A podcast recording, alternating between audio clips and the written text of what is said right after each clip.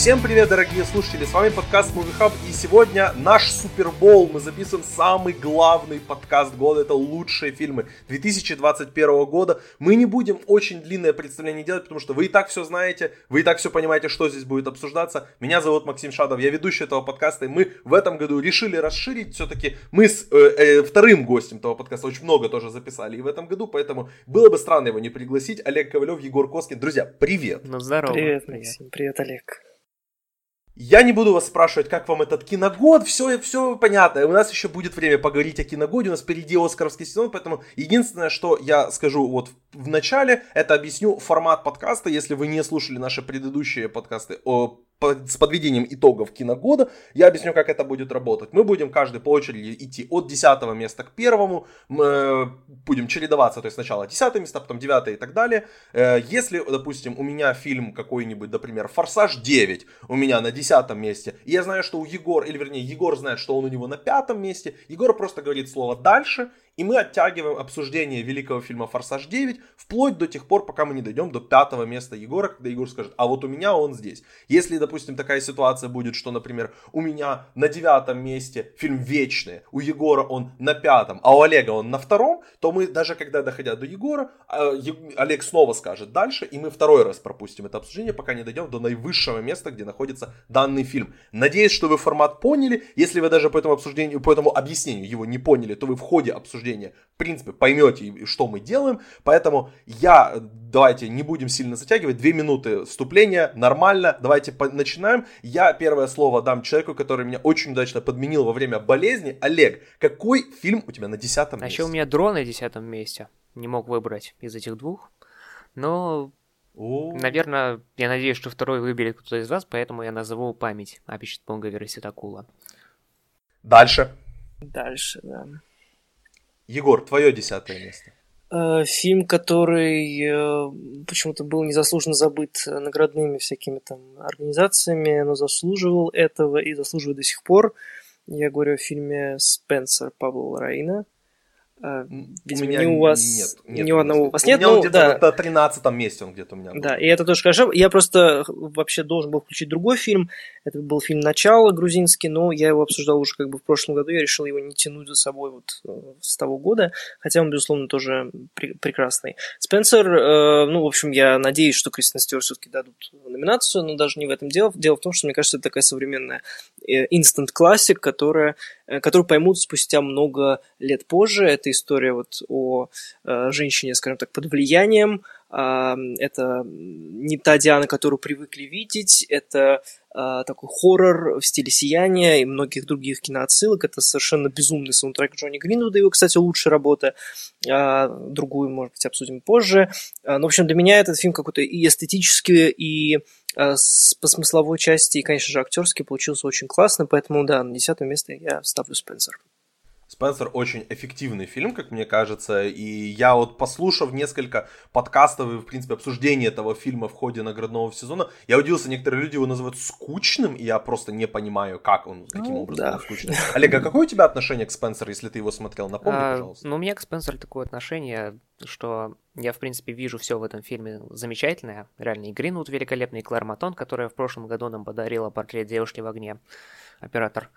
Она тоже здесь вы... просто знаменательнейшая работа, э, низкоконтрастная, очень классные постельные тона, все замечательно, но э, и Стюарт, конечно, тоже выдающаяся ее лучшая роль из всех наверняка.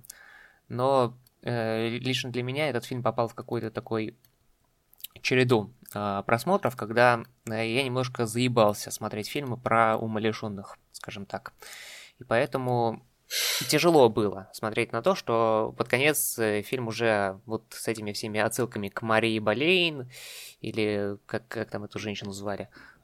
Анна Болейн. Анна, да, Анна да, Болейн. Вот к этой женщине и к тому, что постепенно фильм приобретает какие-то маликовские, воздушные, освободительные нотки, которые ну, я у Малика люблю, а здесь, э, ну, просто не попало в настроение, поэтому, э, может быть, Егор прав, что со временем пойму, а сейчас э, придется вот так вот с небольшим снисхождением к нему.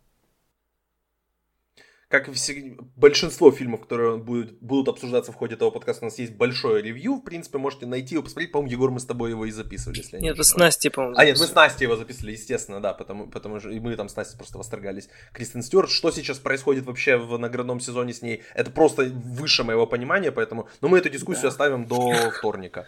Uh, у меня на десятом месте фильм, я сомневаюсь, что у кого-то из вас он есть. Я обожаю человека этого, он сделал два фильма в этом году. Нет, я не буду говорить про Дом Гуччи, но здесь на десятом месте у меня последняя дуэль.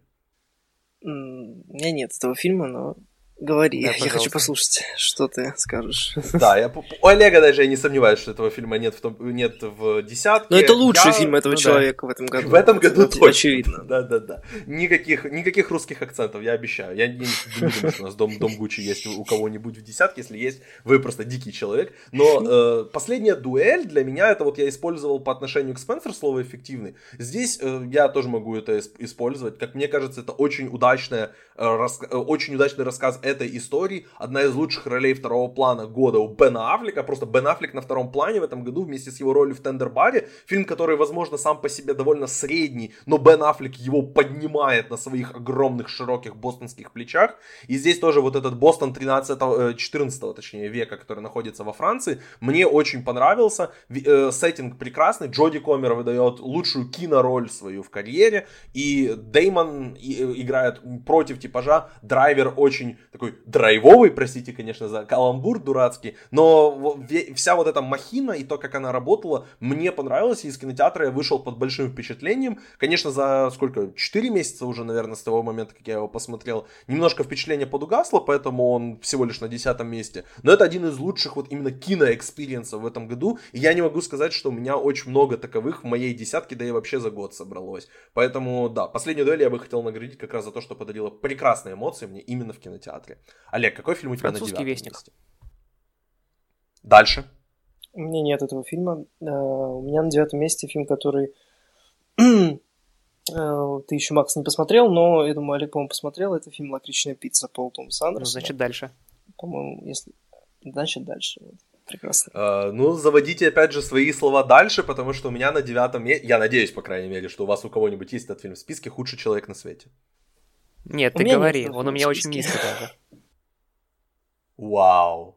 Вау, окей, это, это действительно, я, я сейчас максимально удивлен. Фильм, Но я который... смотрел этот фильм, я просто потом объясню почему.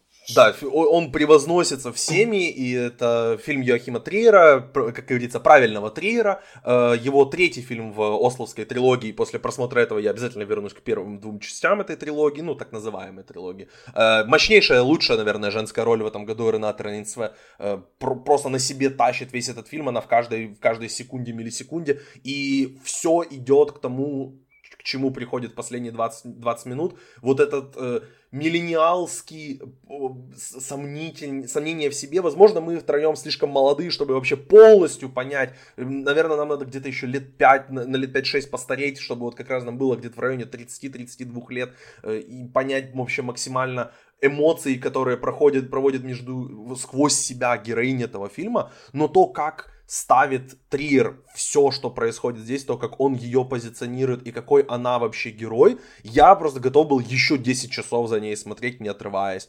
Ее, там, э, просто ее мысли по поводу чего угодно для меня были максимально интересным. Я не мог оторваться просто от этого фильма. Хоть я, и смотр... я смотрел дома, и мне очень жаль, что я смотрел его дома. Он будет в кинотеатрах в Украине, по-моему, в конце марта, начале угу. апреля, но будет он в дубляже, а это не камильфо. Э, норвежский язык ужасный на слух, просто я с трудом слушал этот фильм, но смотреть и действительно вдумываться в то, что говорят герои, для меня это, наверное, одна из лучших сценарных работ. И, опять же, движимо такими крутыми актерскими работами не только самой Рейнсва, но и, например, человека, которого зовут а, Андерс Данилсон Ли, который играет э, ее партнера Акселя, который... Еще. Да, он в реальной жизни врач, который работал на передовых э, во время э, вообще центральных вспышек ковидной пандемии, и он еще снялся в этом году в фильме Остров Бергмана. Да. Остров, Остров Бергмана, да, вот поэтому такая просто у него тройная работа, он и, и врач, и еще играет в двух хороших фильмах. Егор, ну объясни, ты, ты я так понимаю, тебе он понравился, но до десятки не, до, не дотянул? Ну да, ты частично уже объяснил, наверное, мне нужно подрасти, чтобы, наверное, полностью вот этот спектр ощутить, вот эту потерянность главной героини, которая да, за 30 она не знает, чего хочет, но мне показалось, что как-то эту героиню... Нет, она не глупа ни в коем случае, но мне кажется, что к ней такое отношение у, у режиссера какое-то вот поучающее ее жизни. И вот все ее мужчины, которые в жизни у, ней, у нее были, особенно в конце вот актер Андрес Даниэльсон Лия, э, как раз э, такое ощущение, вот его весь монолог, вот этот пропитанный там э, слезами и прочими там отсылками кино в том числе, мне показался он каким-то, ну не знаю, то есть она в конце перестала иметь вот эту яркость, которую имела с самого начала. Я согласен полностью, что Рената Райнцева вообще замечательная актриса, это ее дебют, и я только желаю ей всего лучшего. Я надеюсь, каким-то чудом, наверное, возможно, за нее кто-то проголосует на Оскаре, а, если проголосует. Но, в общем, мне показалось, что к концу как-то это все подугасло, и такое ощущение было, что вот мы героиню провели по этому пути, такому головокружительному, и в конце выдали ей какую-то вот проповедь, и завершили все очень как-то скомканно. Ну, возможно, я должен пересмотреть это кино, я даже думаю, что я это сделаю уже кинотеатрах непосредственно.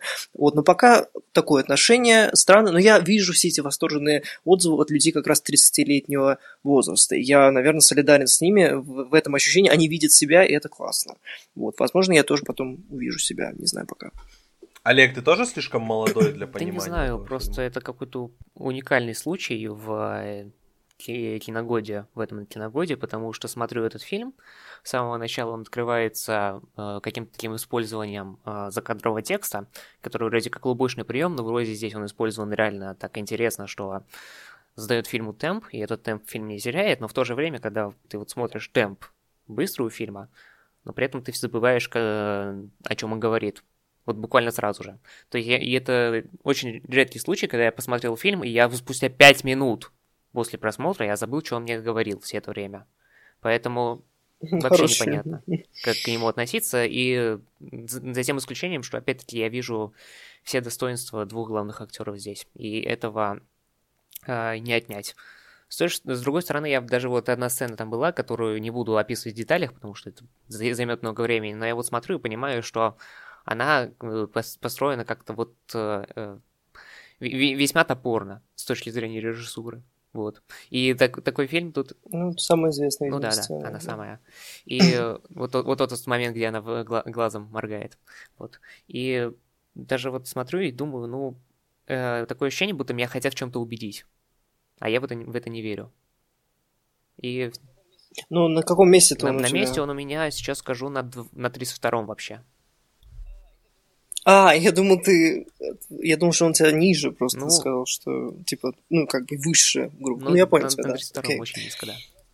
То есть у нас нет его так у точно. обоих в списках. Да, то есть я, я единственный такой. Ну нет, а, я, в принципе, поддерживаю тебя. 24 ноября, о, боже, 24 марта он выходит в украинских в кинотеатрах, тоже, да. в России тоже в этот же день. Ну вот. Поэтому сходите на него, пожалуйста, в кинотеатрах. Скорее всего, он будет номинирован на лучший международный фильм, поэтому наверняка... У него, кстати, огромная поддерка вот да. в Голливуде. Я просто обращаю внимание, все там от Джейми Ли Кертис до режиссеров там всевозможных, до Джада Апатоу, или как его там зовут. Да, ну да, да. А, Ричард Кертис, в общем, все восторгаются и Ренатой Райнсой, и самим фильмом. Ну, видимо, что-то в нем действительно узрели.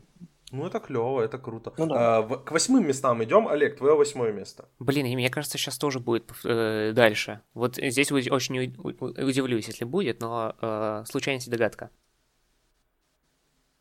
Нет у меня в списке. У меня нет списка, но очень близко. Я просто посмотрел у тебя девятка, Егор, поэтому, блин. Да, ну вот я решил, что все-таки, ну, не буду говорить, но, в общем, присутствие этого режиссера в двойном размере. Ну, а мне в самый раз, мне кажется. Жирно. А, случайность да, да, догадка, да. коротко. А, а, как я уже, как я говорил в подкасте про «Сядь за руль моей машины», Рюски Хамагучи в, этот, э, в этом году выдал, конечно, ну, столько работы, что он э, человек года абсолютно точно. Э, не Ридли Скотт, не, не другой еще человек, который снял тоже два фильма, а вот именно он, в том числе потому, что он э, снял два диаметрально противоположных по структуре фильма, то есть э, роман, получившийся из рассказа «Сеть за рулем машины», и, по сути, три рассказа в такой э, чеховской форме, э, и, собственно, вот случайность догадка, это те самые три рассказа, которые э, с одной стороны, похожи на нами любимого Хон Сансу, с другой стороны, э, насыщены вот именно так, таким э, драматургическим, твердым, э, э, ну, такой твердой вязью, скажем так. Прям вот смотришь и понимаешь, что вот очень круто, с, э, очень круто фильм рассказывает про то, что случайности не случайны. И поэтому я очень э, э, рад был, когда я его посмотрел, и очень приятно, что этот фильм такими маленькими шишочками, просто три новеллы, он э, все еще в воспоминаниях возрастает. Хотя, казалось бы, это то кино, которое повязано сюжетно таким образом, что ты посмотришь потом, а потом нужно будет освежать. А это не так оказалось. Оно замечательное, восьмое место. Да я не смотрел этот фильм, я пока у Хамагучи посмотрел. Тебе нужно один. посмотреть. Что, что добавишь? Абсолютно прекрасное кино, оно прям реально погружает в себя, и оно очень литературное. И Хамагучи, конечно, потрясающий драматург, и ну, за этим реально не оторваться. То есть ты смотришь, и реально ты погружен, и это очень житейские какие-то ситуации, Э, которые э, просто тебя полностью в себя всасывают. И мне кажется, да, он очень был близко, но я решил, что все-таки надо дать шанс тем фильмам, которые, э, скорее всего, ни у кого не окажутся в списках. Вот. Но да, я полностью поддерживаю. Тебе нужно прям, Макс, посмотреть, потому что, мне кажется, это... он идет два часа, во-первых, а не три, как еще один фильм. А вот. Но, да, мне кажется, это будет... Тебе тоже зайдет. Ну, тогда, тогда придется посмотреть. Егор, тогда какой у тебя на восьмом месте? А, да, фильм под названием Зеленый рыцарь. Лига дальше? Да, дальше.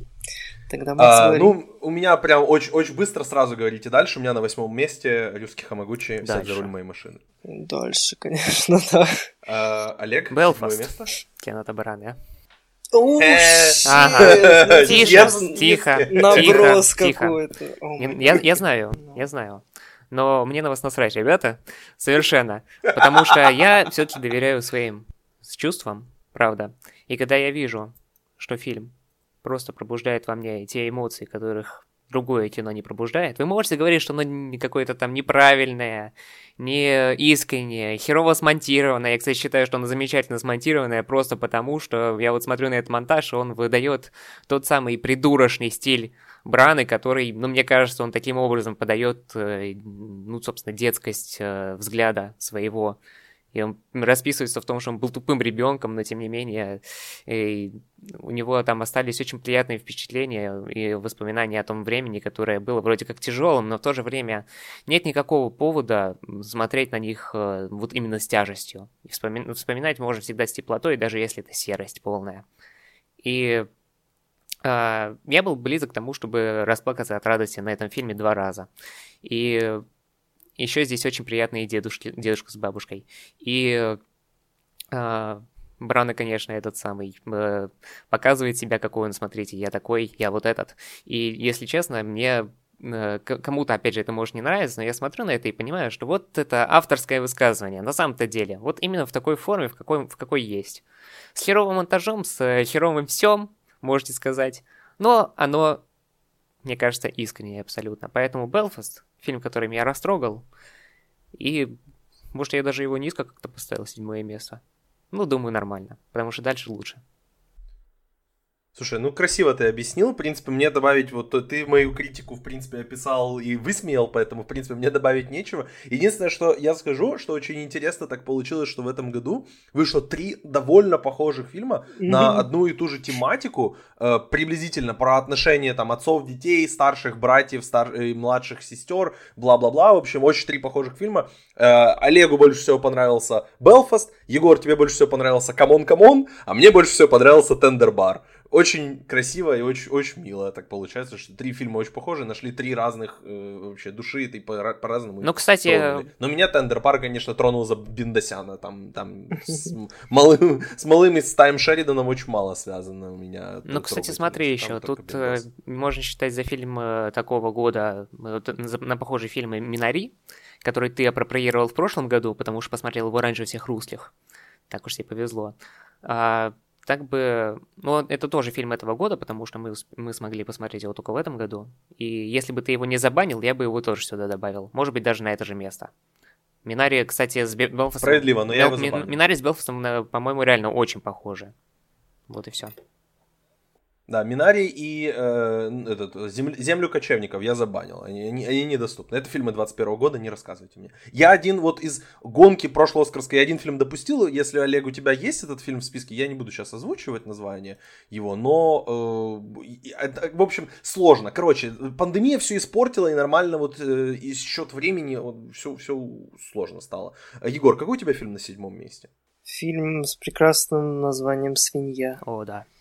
Ой, как мило. У меня он не попал в список, он там где-то в районе 11-12 места. Ну хорошо, тогда я просто скажу, что... Олег, у, у меня на попал да. там список? Ну, условно говоря. Ну вот. Это, кстати, очень, очень крепко считается. Очень, То есть да. я вот смотрю, у меня вот э, реально херовое кино, вот прям херовое. Э, ну ладно, неоднозначное. Начинается на 30 месте. То есть э, хороший год получается. Пожалуйста, продолжай. Да, меня, конечно, 30 места я не дошел до них, когда подсчитывал все это. Ну ладно.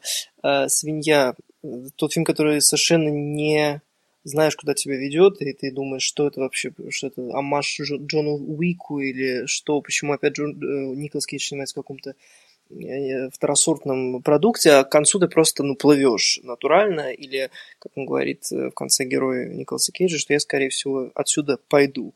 И вот ты идешь вместе с этим фильмом, и он заводит тебя совершенно разные какие-то состояния, и эта история и о скорби, и о мести, и о совершенно каком-то, ну, фантастическом спектре эмоций, который отзывается, мне кажется, ну, в любом, кто действительно этот фильм решит прочувствовать и пригласить как бы Э, к себе или пригласить себя в него.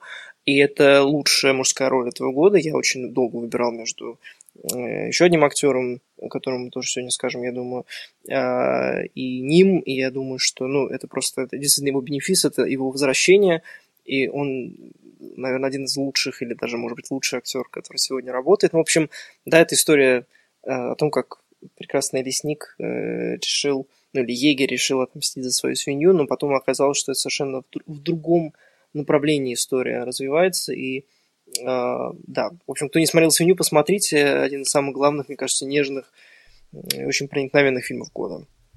Мне кажется, что этот фильм, если просто прочитать его описание, выглядит как очередным, типа, мемным фильмом с Ником Кейджем. Ну да, да. То есть это вот выглядит... Мы с... Э, боже, как зовут... Как называется фильм Панаса Косматоса, который Мэнди. мы очень любим? Мэнди. Мэнди, вот. Ну, типа, Мэнди это, это тоже классный фильм, но он такой, он полумемный все-таки. Это, это вот ну, ближе да. к фильму э, с Николасом Кейджем, который выходит в следующем году, где он играет сам себя. Там длинное название, я сейчас не вспомню. Егор, если помнишь, озвучь, пожалуйста. Невыносимая тяжесть, невыносимая тяжесть огромного таланта.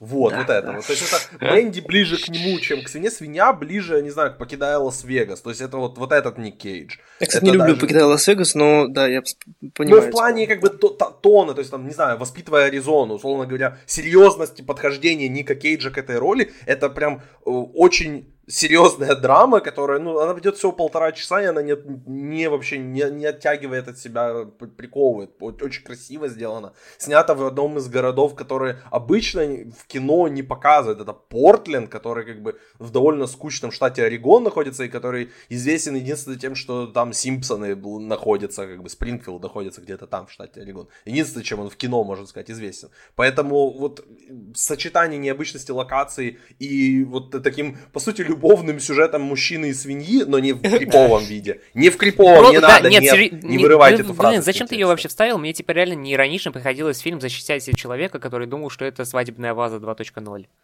Еще, бляха-муха. Ну, вот, ладно, я, я, я хочу сказать еще про свинью. Вот э, свинья это реально очень крутой э, character стадии э, с точки зрения Кейджа, потому что ну, Кейджа еще вот буквально каждая сцена пропитан таким ощущением, что вот ты сейчас получишь тот самый Николас Кейдж момент. Но он этого не делает. Потому что это абсолютно тихий перформанс, неожиданно, несмотря на всю его оброшенность, косматость и все вот это. И действительно очень э, нежно сыграл в этом фильме. Но, если честно, единственная причина, почему я его не поставил выше, хотя 17 место тоже высоко с такими конкурентами, это потому что в фильме проскакивали очень часто такие вот мотивы, типа вот псевдоинтеллектуалы, сосите песос. Вы думаете, что вот э, изысканная кухня это круто? На самом деле вы потеряли себя. Это такой, э, с точки зрения режиссера-дебютанта Майкла Саронски, мне показалось такой э, прям э, манифест, направленный вроде как против какой-то вычурной авторскости, но в то же время я вижу в ней какой-то такой немного лубочный взгляд на все вот это. Он при этом как бы будто высмеивает какую-то чувственность высшего порядка, при этом выдумав эту самую чувственность самостоятельно, и сам выдает, ну, в, принципе, такую чувственность более нормальную, скажем так, более приземленную, и в этом он, с одной стороны, хорош, но все-таки э, какая-то, какая-то пассивная агрессия в этом нездоровая все равно ощущалась, поэтому впечатление немножко подпортило. Но в целом мы рекомендуем этот фильм однозначно к просмотру. «Свинья» с Ником Кейджем. Найдите его и посмотрите. Он очень хорош. На седьмом месте у меня э, фильм, который уже э, упоминал Олег. Это «Французский вестник». Э, Егор, у тебя нет этого фильма? Списке, нет фильма, да. Нет. Вот, значит, здесь мы его как раз и обсудим. Олег, давай, раз уже у тебя был раньше, э, скажи, почему ты его поставил э, в свой топ-10, потому что я этого не ожидал, так, если честно. У меня этот фильм э, в этом году он побратим с э, фильмом Макея э, «Не смотрите вверх». По той причине, что я вот смотрю на эти два фильма, и я вижу, что два э, весьма мощных автора с э, сильным авторским стилем в этот раз э, многим показалось, что за, зашли слишком далеко. В этот раз у Макея это, это самая сатира немножко лубочная, в лоб э, и не смешная вообще, э, хуй соси. А у Уэса Андерсона в этом году э, целиком и полностью форму превалирует над содержанием. И это типа плохо, потому что вот ты забыл, Э, Уэс, э, что нужно э, тоже истории хорошие писать, и просто взял и рисуешь открыточки по, по КД. И 100 тысяч, 100 тысяч миллионов открыточек нарисовал и крупным планом их снял. Все очень красиво. Но прикол в том, что, да, форма хоть и превалирует над содержанием, но э, форму эту он э, оттачивает дальше. То есть э, сначала посмотрел э, «Отель Гранд Будапешт» и кажется, вот лучше ты уже ничего не снимешь. Может быть, с точки зрения сценария так и будет, но вот э, э, куда, уж, куда уж дальше развивать свой стиль. А Уэс берет и снимает французский вестник, в котором примерно э, все то же самое, что и в его предыдущих работах, но он реально продолжает поднимать планку, продолжает на каждую миллисекунду находить какие-то интересные вот эти вот самые дизайнерские шушки, на, на которых у меня просто член стоит люто. Поэтому я очень люблю Уэса Андерсона. Господи. Да. Точка. Я добавлю, что я этот фильм смотрел просто не вообще улыбка не сходила с моего лица во время просмотра, и вот когда я открыл э, телеграм-канал Директор Скат, который подводил итоги года, и там были вот э, открыточки персонажей, там был Бенисио Дель Торо с великолепной цитатой я просто опять-таки улыбнулся, вспомнил и как бы и стало сразу приятно на душе. И вот то, что Уэс Андерсон два часа снимает открыточки, это действительно правда, но все эти открыточки в итоге складываются в ну мега открыточку. И то есть можно сказать, что вот снимая там короткие какие-то истории, короткие сюжеты, которые между собой не связаны, как бы режиссер по сути делает определенную, эм, в общем, сворачивает с тропинки, находит какую-то более как бы как-то шорткат. Как шорткат на русском Срез. слово будет? И... Вот, срез, да, спасибо. Э, он как будто, типа, упрощает для себя работу, но с другой стороны, это все должно сойтись по тону, это все должно сойтись по настроению, и должно это все вы- выглядеть одинаково, но при этом по-разному. И Андерсону это удается, он классно делает вот такие фильмы-антологии, которые порой утомляют и порой, наоборот, заставляют закатить глаза. Но в данном случае э, я просто максимально эффективно на меня сработал этот фильм. И у меня как-то с Андерсоном складывается очень странное отношение, что со временем я его фильмы вспоминаю, и мне кажется, что они не такие уже хорошие. Но вот пока что с французским вестником такого не произошло. Я посмотрел где-то в районе октября, когда он там шел в кинотеатрах.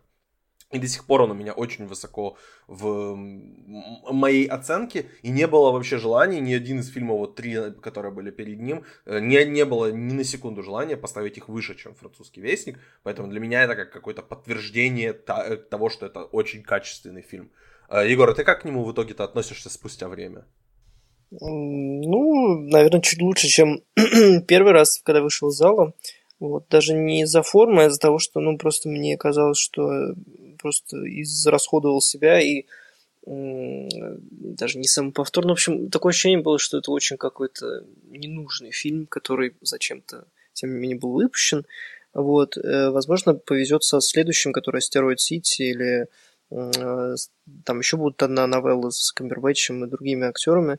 После Астероид Сити какой-то еще один фильм Андерсон будет снимать. Ну, в общем, возможно, я просто как-то ушел в другое направление от Андерсона, пока не знаю. Ну, французского вестника, да, я как-то решил от него отдалиться максимально. А, переходим к шестым местам. Олег, твое шестое. Петровы в гриппе. Нет, Нет. Ну, интересно. А, Петровы в гриппе. А, как бы сказать цензурно. Я от русской культуры человек далекий, поэтому всякий раз, когда я смотрю такие фильмы, мне кажется, будто, блин, насколько я не знаю о своем народе вообще. Но и что мне вот, кстати, никогда не нравилось, потому что я вот пытался читать Достоевского, потому что ну, русскую литературу любят по всему миру, наверное, не просто так. Э, я пытался смотреть э, тоже какие-то советские фильмы.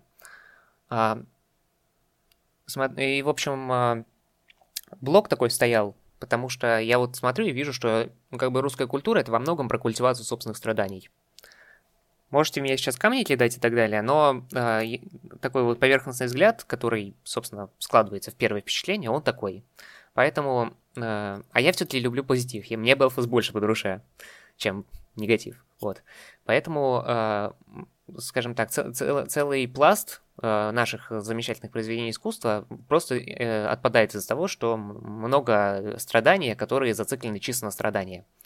А Петрова в гриппе это такая мощная хтонь которая при этом смеется сама над собой. И тут еще вот этот самый Александр Ильин, который э, Лобанова играл из интернов, приходит буквально вот в том же самом образе, начинает орать, за пять минут э, делает все, чтобы получить номинацию на нашу премию имени Филиппа Сеймера Хоффмана, э, и вообще, и вообще все, все, все очень круто делает. И тут это, вам, ну, весь фильм такой, то есть это хтонь, чисто российская, это, это еще и супергеройское кино в то же время российское, которое просто вот берет и э, вроде как показываешь, ну вот, было, было, было такое, в то же время тут э, были какие-то проблемы, были какие-то эти самые, ну, тоже позитивные моменты, которые можно вспомнить с теплотой, как, опять же, э, Серебренников показывает в сценах воспоминаний, снятых через, э, ну, старый фотообъектив, очень теплых хоть и холодных в то же время, потому что фильм новогодний в то же время. И, э, собственно, смотришь на это, видишь, что тут, опять-таки, есть хтонь, есть э, те же самые страдания, и есть э, что-то такое более чувственное, которое при этом высмеивается постоянно. И это вообще лютый фильм, который многие сравнивают с «Думаю, как все закончить».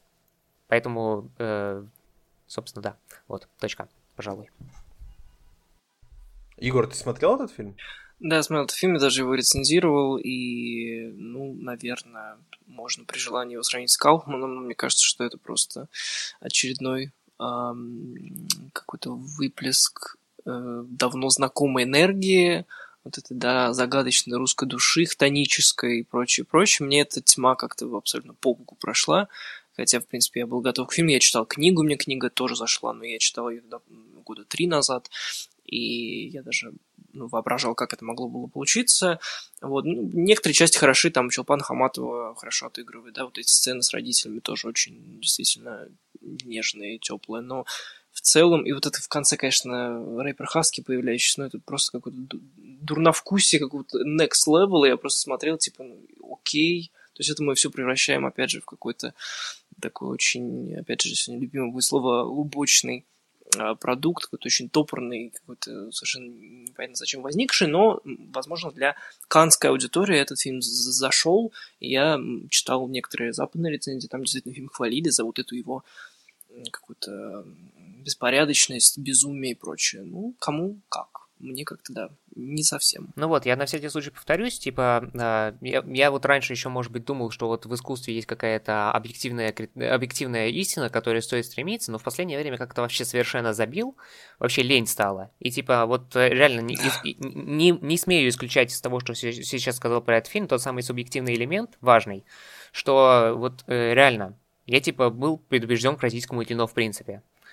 Ну, знаю, конечно, там и Звягинцев хороший в своем э, роде, и Сакуров, и Тарковского я очень сильно люблю и так далее. Но при этом было определенное, э, как это сказать, предубеждение, которое этот фильм очень эффективно э, развеял, очень эффективно. И, может быть, если у вас есть какой-то вот, ну, реально вот такая же усталость, как у меня, перед российским кином, которое я описал, ну, вот, типа, вот э, слишком много страданий, и э, тяжело об этом смотреть, просто попробуйте посмотреть Петрова гриппе. С высокой вероятностью вам зайдет. Все. Интересно. А мы идем дальше. Егор, твое шестое место. А, да, ну, не хочется, конечно, говорить про Белфаста здорового человека, но пусть будет фильм «C'mon C'mon», который эм, мне... Ну, тоже, я, кстати, поддерживаю, я даже рад, что ты включил Белфаст, потому что действительно показывает, насколько мы все разные, и насколько субъективная точка зрения наконец-то всеми принимается. То, что раньше мы все действительно гнались за какой-то вот универсальной истиной в плане оценивания кино и считали, что если ты не смотришь там Малика или там Тарковского, то ты ничто. Вот. Если ты посмеешь при этом смотреть какой-нибудь там, не знаю, «Чудаки навсегда», то место тебе там же. Вот. Но я к тому, что действительно классно, что у нас такие разные, в принципе, интересные списки. Вот. А по поводу «C'mon C'mon», тоже, наверное, можно обвинить Майка Милса, режиссера и автора также «Женщин 20 века» и фильма «Начинающие» в том, что у него тоже есть какая-то вот такая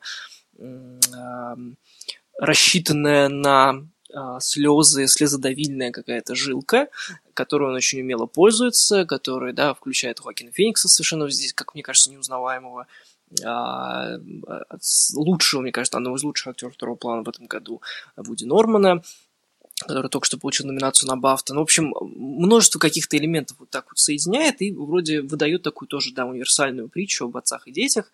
Вот. А, но мне почему-то это так запало в душу. Я наконец-то вижу фильмы о о, о реальной коммуникации и о реальной о реальном слушании взрослых в проблемы детей и наоборот даже частично.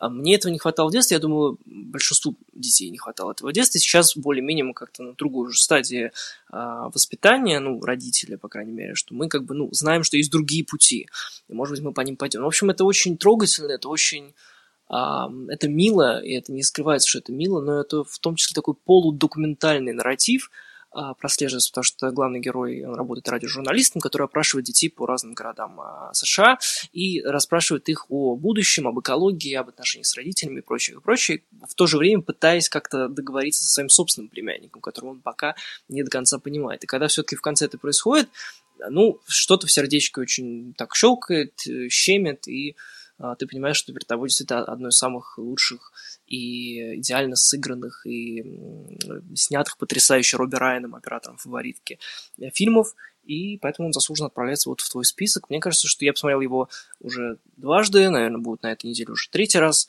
поэтому это можно посмотреть как и дома, как, так и в кино. А, мне кажется, что совершенно разный спектр эмоций, но вот эта коммуникация, которой лично мне не хватало между совершенно разными поколениями, можно это сделать очень глупо, можно это сделать очень э, до боли знакомо. Э, это и ностальгическое кино, но оно не такое, да, активно ностальгическое, как тот же Белфаст, да, и множество других киноотсылок в нем есть, но все-таки Майк Милс как-то умудряется а, писать о себе, то есть это фильм основан на его собственном сыне, который он воспитал с э, Мирандой Джулай, с режиссеркой, ну, известный по Каджилионеру, еще один фильм у него тоже был знаменитый в 2000-х, поэтому мне показалось, что здесь как и автобиографическое кино, так и вот это вот э, документальное вклинивается. И там, кстати, Максим, мы с тобой смотрели в прошлом году фильм «Дик Джонсон мертв». Вот там как раз писательница Кирстен Джонсон да, в, одной, да, в одном из комментариев, а, то есть э, Хоакин Феникс зачитывает текст из ее книги. И мне как-то все это очень так зашло. И, в общем, да, не знаю, зачем я оправдываюсь, но, в общем, да, «C'mon C'mon» на шестом месте — это прекрасное, как мне кажется, кино.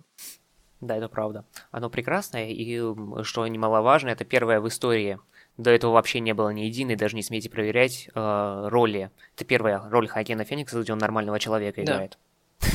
Абсолютно. И вот как раз это и делает, это лучше всякого Джокера, это лучше любой другой его роли, и это как раз, мне кажется, соединяет его с тем ребенком, которым он сам был, и ну, детство которого у него забрали, так или иначе. Ну, не специально, но просто, да, произошла смерть его брата после этого, и он, как мне кажется, постоянно пытался э, сравниться с ним, да, или как-то, ну, выйти с ним на один уровень. И, в общем, у него действительно трагическое детство, он с самого там, раннего возраста играл в фильмах, и здесь, наконец-то, вот сразу после Джокера, за которым он получил Оскар, во время наградного сезона, во время наградного сезона он а, перевоплощается в совершенно что-то дичайшее, интересное и, и нормальное, и в общем, нежное, самое нежное, что у него было в карьере, действительно так.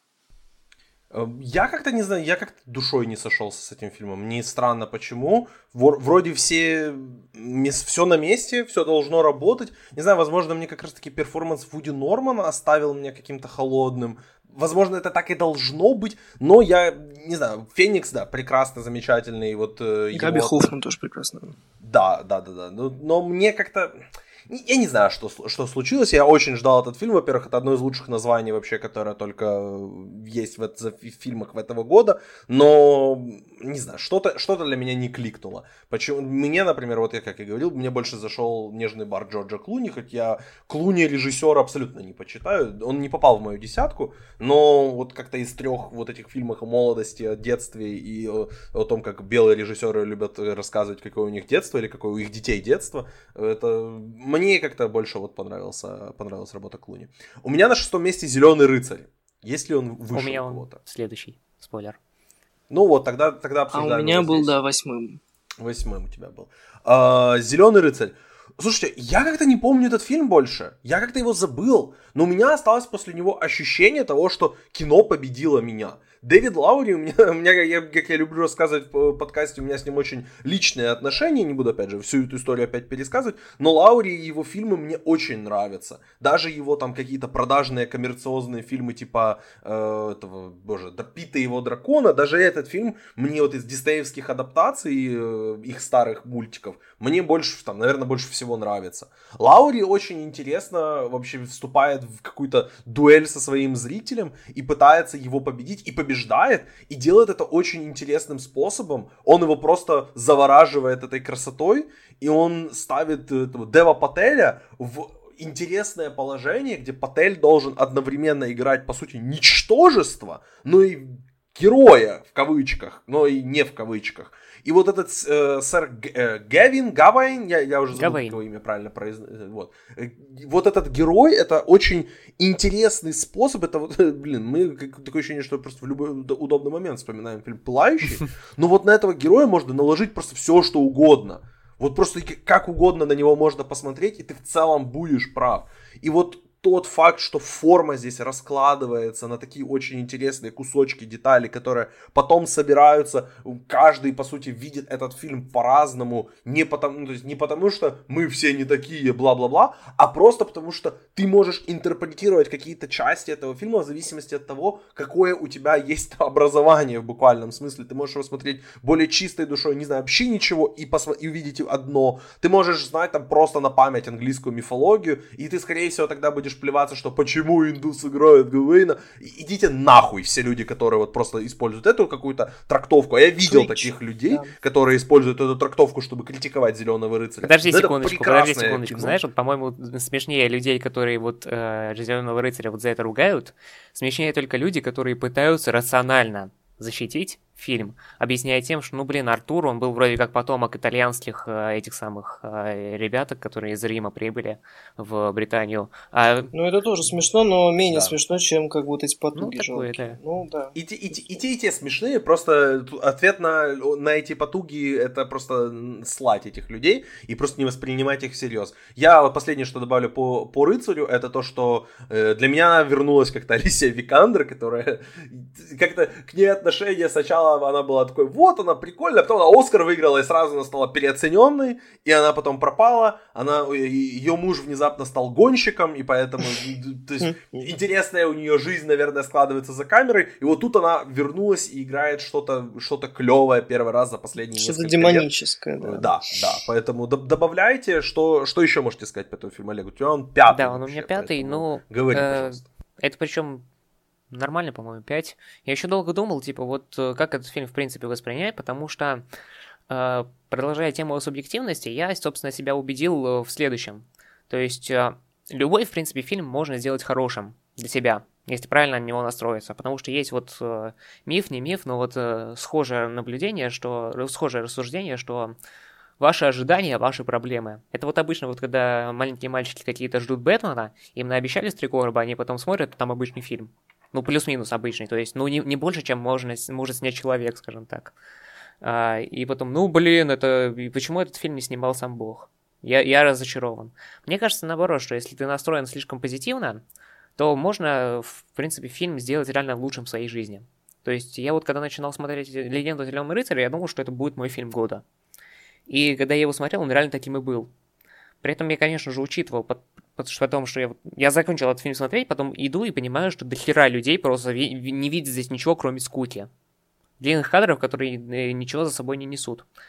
Конечно, спорить с этим бесполезно, но, э, собственно, Макс еще говорит про вот этот самый, э, про множество этих самых э, интерпретаций. Мне на самом деле не показалось, что в фильме полным-полно интерпретаций, но меня он как минимум подкупил тем, что это, по сути, это идеальный э, фильм, который мог бы, мог бы стать идеальной экранизацией Dark Souls моей любимой игровой серии, потому что вот в Dark Souls, в Dark Souls я, по-моему, не, не раз уже говорил, там вот сюжет просто подается через описание предметов. То есть ты вот читаешь, э, что там про меч этот написано, и все, там одна строчка, и одна строчка одной, одной информации.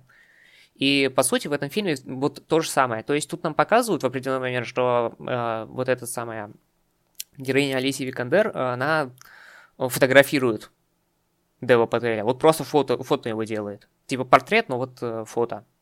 И типа, это никак не объясняется, как это здесь есть. И та же самая охереннейшая сцена с великанами. Куда они идут, зачем они идут, это не объясняется, ни, ни хера.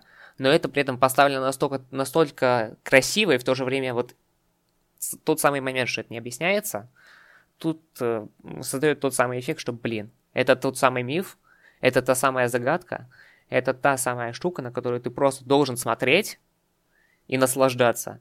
Просто вот прочувствовать это всей, всей душой своей. И, посм... и ну, бля, про... просто не надо думать. Опять-таки, это вот, э, ну, чисто трансформер. Отключил мозг и смотришь. Если, конечно, проблемы с, ритм, с ритмом, то это, не знаю, медикаментозы, наверное, надо вылечить как-нибудь. Но другого варианта у меня нет.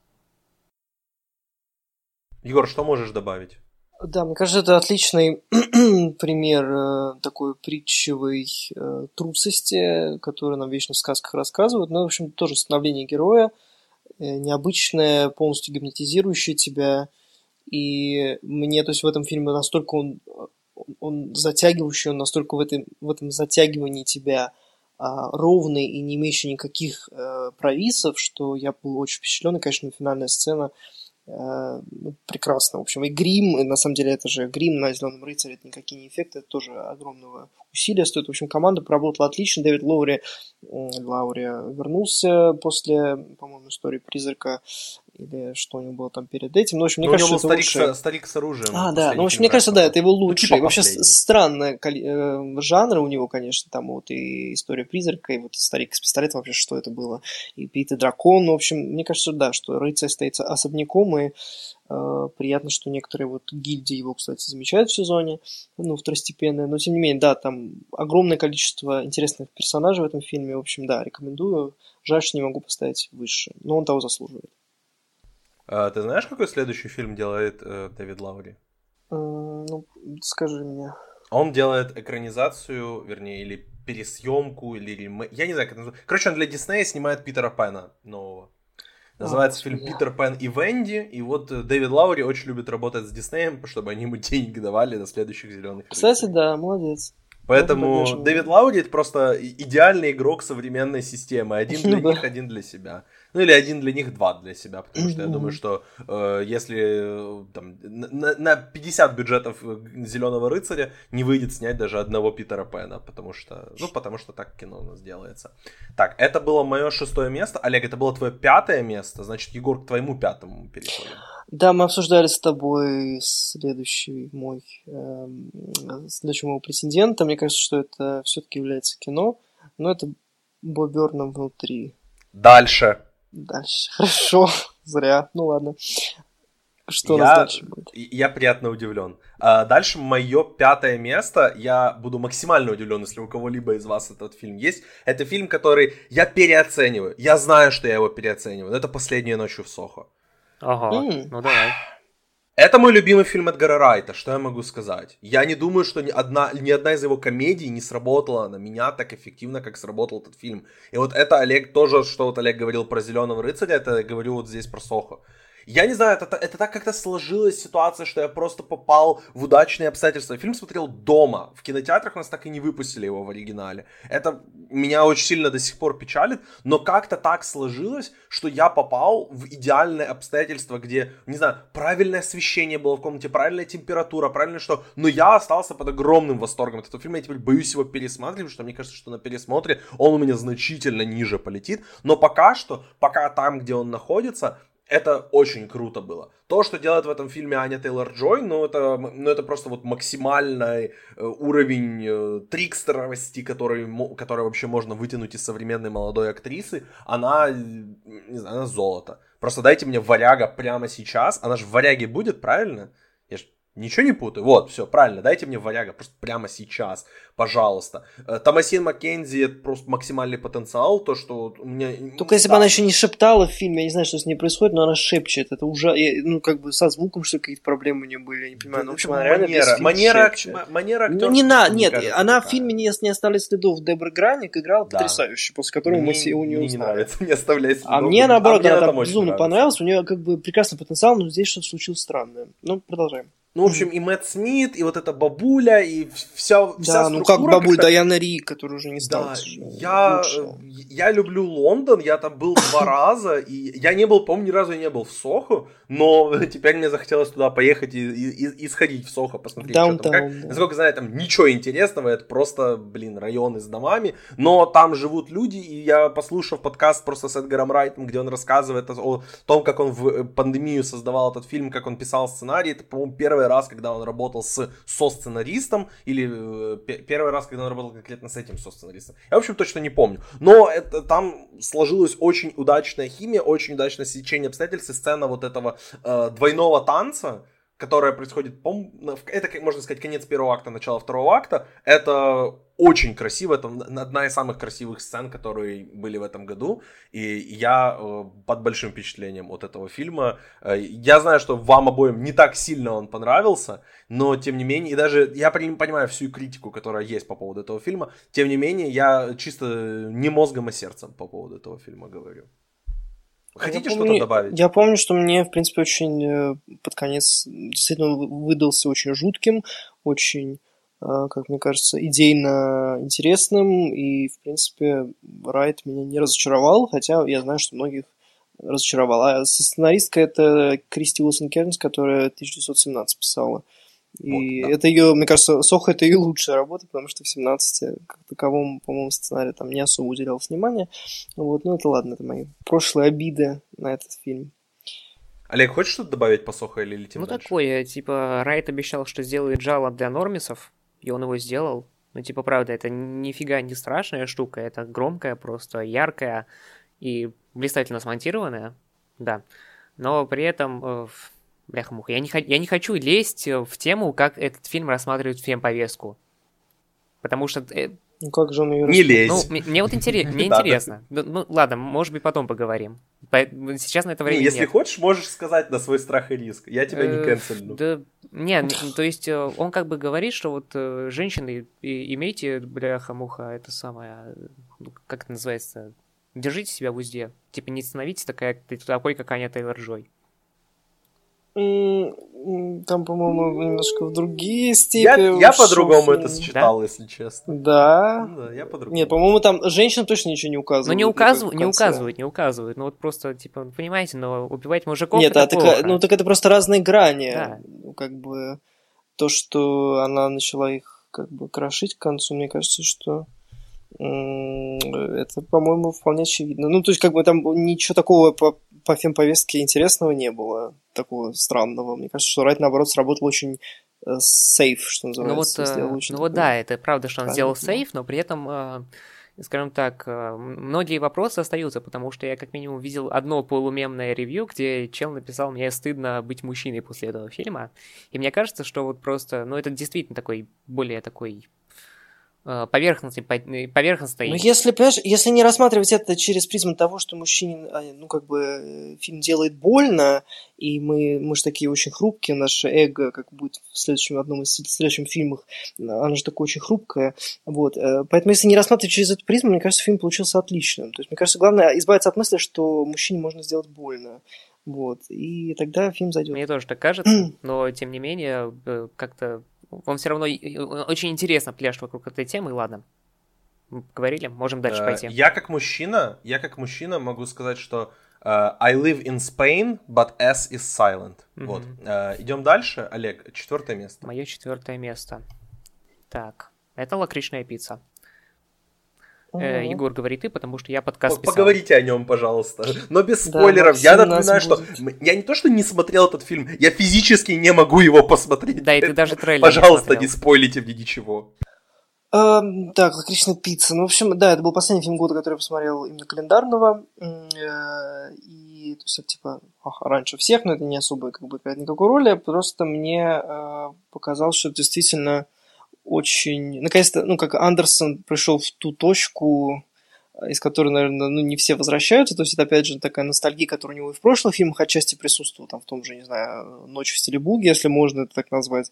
Ну, в общем, как мне кажется, это очень а, по всей, кроме всей комфортности и так далее. Во-первых, это, как мне кажется, более удачное кино, чем тот же «Однажды в Голливуде» Тарантино, потому что он как сказать, а, он, не, он, он делает действительно все очень э, таким, ну, не, не слишком солнечным, но в то же время очень таким правдивым и действительно очень сердечным, как мне кажется. Ну, во-первых, это то кино, которое очень удачно использует дебют, э, актеров-дебютантов, это Купер Хоффман и Лана Хайм. Э, это кино и отчасти просвещение, но отчасти это просто Андерсон пытается разобраться в самом себе 15-летнего там возраста условно, потому что он действительно через все эти этапы проходил вместе со своим героем. А, ну, в общем, приятное кино во всех отношениях. Наверное, мне стоит его пересмотреть, чтобы как-то полностью вот э, в него, в нем расплыться. Не лучшее, конечно, кино Андерсона, но э, это тот режиссер, который, тем не менее, каждый, каждую деталь выстраивает настолько точно и настолько э, скрупулезно и упоительно, что ты просто ну, не можешь себе отказать в желании как бы Э, остановиться и, да, и как бы наблюдать за его фильмом дальше. Вот, поэтому это действительно очень приятное кино, и, конечно, все его фанаты в восторге, и так и должно быть. Вот. Э, ну, опять же, не лучший его фильм, но мне кажется, что вот моего лично девятого места он точно заслужил. Но надо пересмотреть. Слишком сумбурно. Олег, ты наговорил 40 минут про этот фильм, поэтому, наверное, тебе особо... Тебе есть еще что сказать Нет, я, я коротко поводу? скажу, что я в своей премии этому фильму отдал награду за лучшую атмосферу, с интересной такой формулировкой. Но, правда, есть подкаст. А, мне сейчас про этот фильм реально нечего сказать, но во время разговора он раскрылся плюс-минус нормально так. А, потому что, ну, наверное, лучшая атмосфера это вот именно вот так вот, когда ты смотришь, ты наслаждаешься, а потом тебе особо нечего сказать. Но Егор здесь смог сказать, а я не смогу сейчас. Вот. Ну, кстати, да, и вот я перед ним пересмотрел «Американские граффити», который Джорджа Лукаса, на котором основан этот фильм, частично, и даже открывающая сцена, в принципе, один в один списана. И как раз-таки, да, как широко мы шагнули за эти, условно, 50 лет, что даже та же эпоха 70-х может быть показана совершенно по-разному. И что, наконец-то, в главной роли здесь э, девушка, которая не просто является каким-то объектом вожделения, но имеет свои какие-то очень конфликтные чувства э, по отношению вот к этому подростку, и она не знает, что с ними делать. В общем, ну, Андерсон конечно, Мастак, я не знаю, как у него получается, как он из призрачной нити, из этого мрачного Лондона с созависимостью может шагнуть в еще одну созависимость, но уже солнечную. Это, конечно, потрясающе. Ну, то есть, браво, я надеюсь, что наконец-то Андерсону дадут его Оскар хотя бы за оригинальный сценарий. У меня два вопроса по этому фильму. Первый. Я большой поклонник фильма «Под кайфом и в смятении». Мне понравится лакричная пицца? Я не смотрел под кайфом смятения. Я смотрел, ну, думаю, да, ну, как бы это in, in the vein, как бы, да, вот. Ну, то, по тону похоже они, так а, Возможно, у Линклейтера это более как-то, ну, опять же, кайфово и сметенно, скажем так, если ты не понимаешь, где ты находишься, такое, ну, делириум некий, да? Ну да, более линклейтеровский фильм. Но э, Лилакришну пиццу делают и камео, и всевозможные какие-то вот прибамбасы, которые просто вот невозможно описать. Мне кажется, ты просто должен посмотреть. И лучшее камео этого года не только у Брэдли Купера, который, может быть, номинирован но и у замечательной актрисы Харриет Сенсом Харрис, которая играет кастинг-директрису. Э, ну, это, это, это, это, это просто пик, это просто комедийный пик этого года. У нее две минуты экранного времени, но это лучшее камео. Даже не года, а может быть, нескольких лет. Она играла Барбару Роуз в «Призрачной нити», ту самую такую большую даму, которой Дэниел Де пытался отобрать платье, вот, э, настойчиво, и здесь она просто вау. Ну, то есть я, я думаю, я надеюсь, что она, может быть, перейдет в какой-то более серьезный ранг. Но она очень классная. Но, но, а но сначала вопрос... она получит все-таки эту самую номинацию на премию имени Сеймура Хоффмана. Золотой рулон, да. да. Вы, вы, вы, вы хотите услышать... Нет, я своего Филиппа Сеймура Хоффмана поберегу в до золотого mm-hmm. рулона. Кстати, у нас золотой рулон в этом году будет в начале марта. Я решил его сделать не сразу после номинации на Оскар, не прямо перед э, награждением Оскара, а где-то посерединке. Как раз, чтобы продолжить эту всю дискуссию вокруг сезона. Это такой вам небольшая затравочка на следующий месяц. А второй мой вопрос. Егор, ты помнишь мой абсолютно ужасный тейк по поводу лакричной пиццы, который был основан ни на чем? Который я высказал два или три месяца Что он назад. ничего не соберет, да? Э, что он ничего не соберет, что это будет mm-hmm. один из худших фильмов в карьере mm-hmm. Андерсона, потому что, потому что причины. Просто абсолютно отвратительный тейк. Удалите ну, его, пожалуйста, из почему? интернета. А почему? Не, не надо удалять, пусть останется. Не, интернет все помнит. Интернет ну все помнит. Как говорится, эффект Бейонса живет. А, Мое четвертое место, получается, сейчас у нас. Э, это немецкий фильм mm-hmm. который претендует сейчас на Оскар, на номинацию, по крайней мере, в категории лучший международный фильм. Фильм Марии Шрейдер, который называется I am your man. Я никогда не запомню, как он называется на русском, если кто помнит. Я создан для тебя. Вот, да, да, я создан для тебя. Эм, вот говоря о крутейших мужских перформансах, Дэн Стивенс мало того, что здесь как бы играет сам по себе круто, он не играет на своем первом языке, что для меня всегда в почете. И если там один маленький японский фильм, который мы будем обсуждать наверняка чуть позже, использует это в свою пользу, играя языковыми какими-то вещами для того, чтобы достичь своих целей, здесь это просто, ну, как бы, просто человек, который не является немцем, играет здесь немецкого робота, потому что, потому что причину, потому что типа робот не должен звучать естественно, и потому что там по, по сюжету понятно, почему э, робот говорит на немецком с британским акцентом. Э, вкратце расскажу, о чем этот фильм. Э, это о женщине, которая является ученой, э, ей ее коллеги просят, чтобы она прошла как бы тест-драйв, по сути, для нее создали специального робота, и, в принципе, это компания, которая создает этих роботов, она создает идеального романтического партнера, идеального партнера э, жизни для одиноких людей. И вот ей дают этого робота, чтобы она провела тест-драйв, чтобы она там оценила все, весь его функционал и написала потом отчет. Но при этом, как бы, естественно, все не идет так, как, э, как, так, как планировалось. Это все идет очень, э, очень хаотично и очень э, саморазрушительно. Мне этот фильм, как я и говорил в, в оригинальном обсуждении нашего этого фильма, э, очень напомнил э, «Она» Спайка Джонса. Я думаю, что это просто такое более осовремененное э, трактование из той истории, которую тогда рассказал Спайк.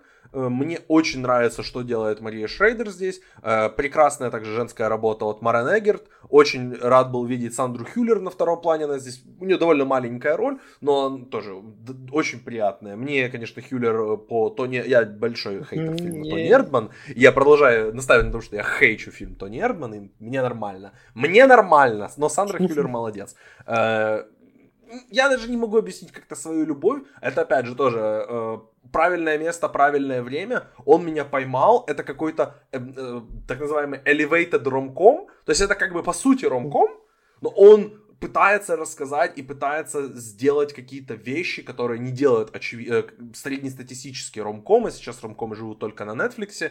Я э, вижу, Олег, что ты не смотрел этот фильм. Егор, ты успел его посмотреть? Нет, тоже не посмотрел. Вот, я вам, э, я, Егор, тебе рекомендую. Олег, я не думаю, что это твой, твой фильм, но И не буду. если вдруг станет интересно, можешь, можешь глянуть. Э, давайте дальше в троечки заходим. Э, Олег, твоя тройка. Офигеть, у меня тройка попсовая, прям ужас. Власть пса. Вечная? А, Вечная? нет. Власть пса, э, да, это у меня второе место. Окей. Г- говорите, пожалуйста. Давайте, говорим, да. да. Ну, давай говори, ты первый сказал. А, власть пса. А, Джейн Кэмпион гений. Вообще. А, то есть я сначала пересмотрел э, «Пианино», третий раз, по-моему. Я даже не заметил, как я три раза посмотрел один фильм. Это, ну, это много для меня. И вижу, что там, офигеть, там есть все.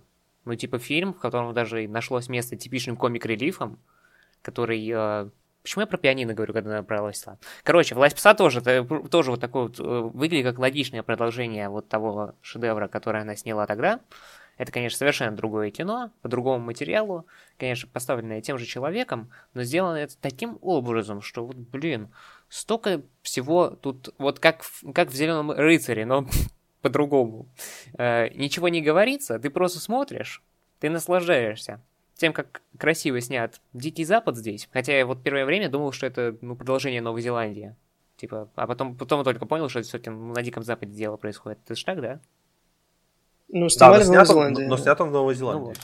а, и а, как, как, какие здесь тут именно персонажи прописаны, то есть тут м, определенно лучший, наверное, актерский состав этого года, в принципе, который, я надеюсь, заберет все, что только можно в, на Оскаре. И как э, приятно, что этот фильм просто не говорит прямым текстом то, что он все показал. Мы, по-моему, писали про, не, про него, собственно, втроем, да? Да, да. Тогда вот э, тут уже я и думаю, что-то мне как-то не очень комфортно сейчас все это повторять, потому что так, тогда, тогда точно было более содержательно, более детально и более... Э, да, мы там аж час, по-моему, наговорили. Да, и более, ну, более так это самое, скомпоновано. Да, Егор, ты, на фильме, да, на фильме, на фильме тоже некомфортно абсолютно, потому что это реально такая вот эта натянутая веревка, которую они все плетут к концу и плетут. Э, вот это то кино, которое, в котором действительно есть все, но которое почему-то большинство э, забывает смотреть э, более глубже, чем обычно.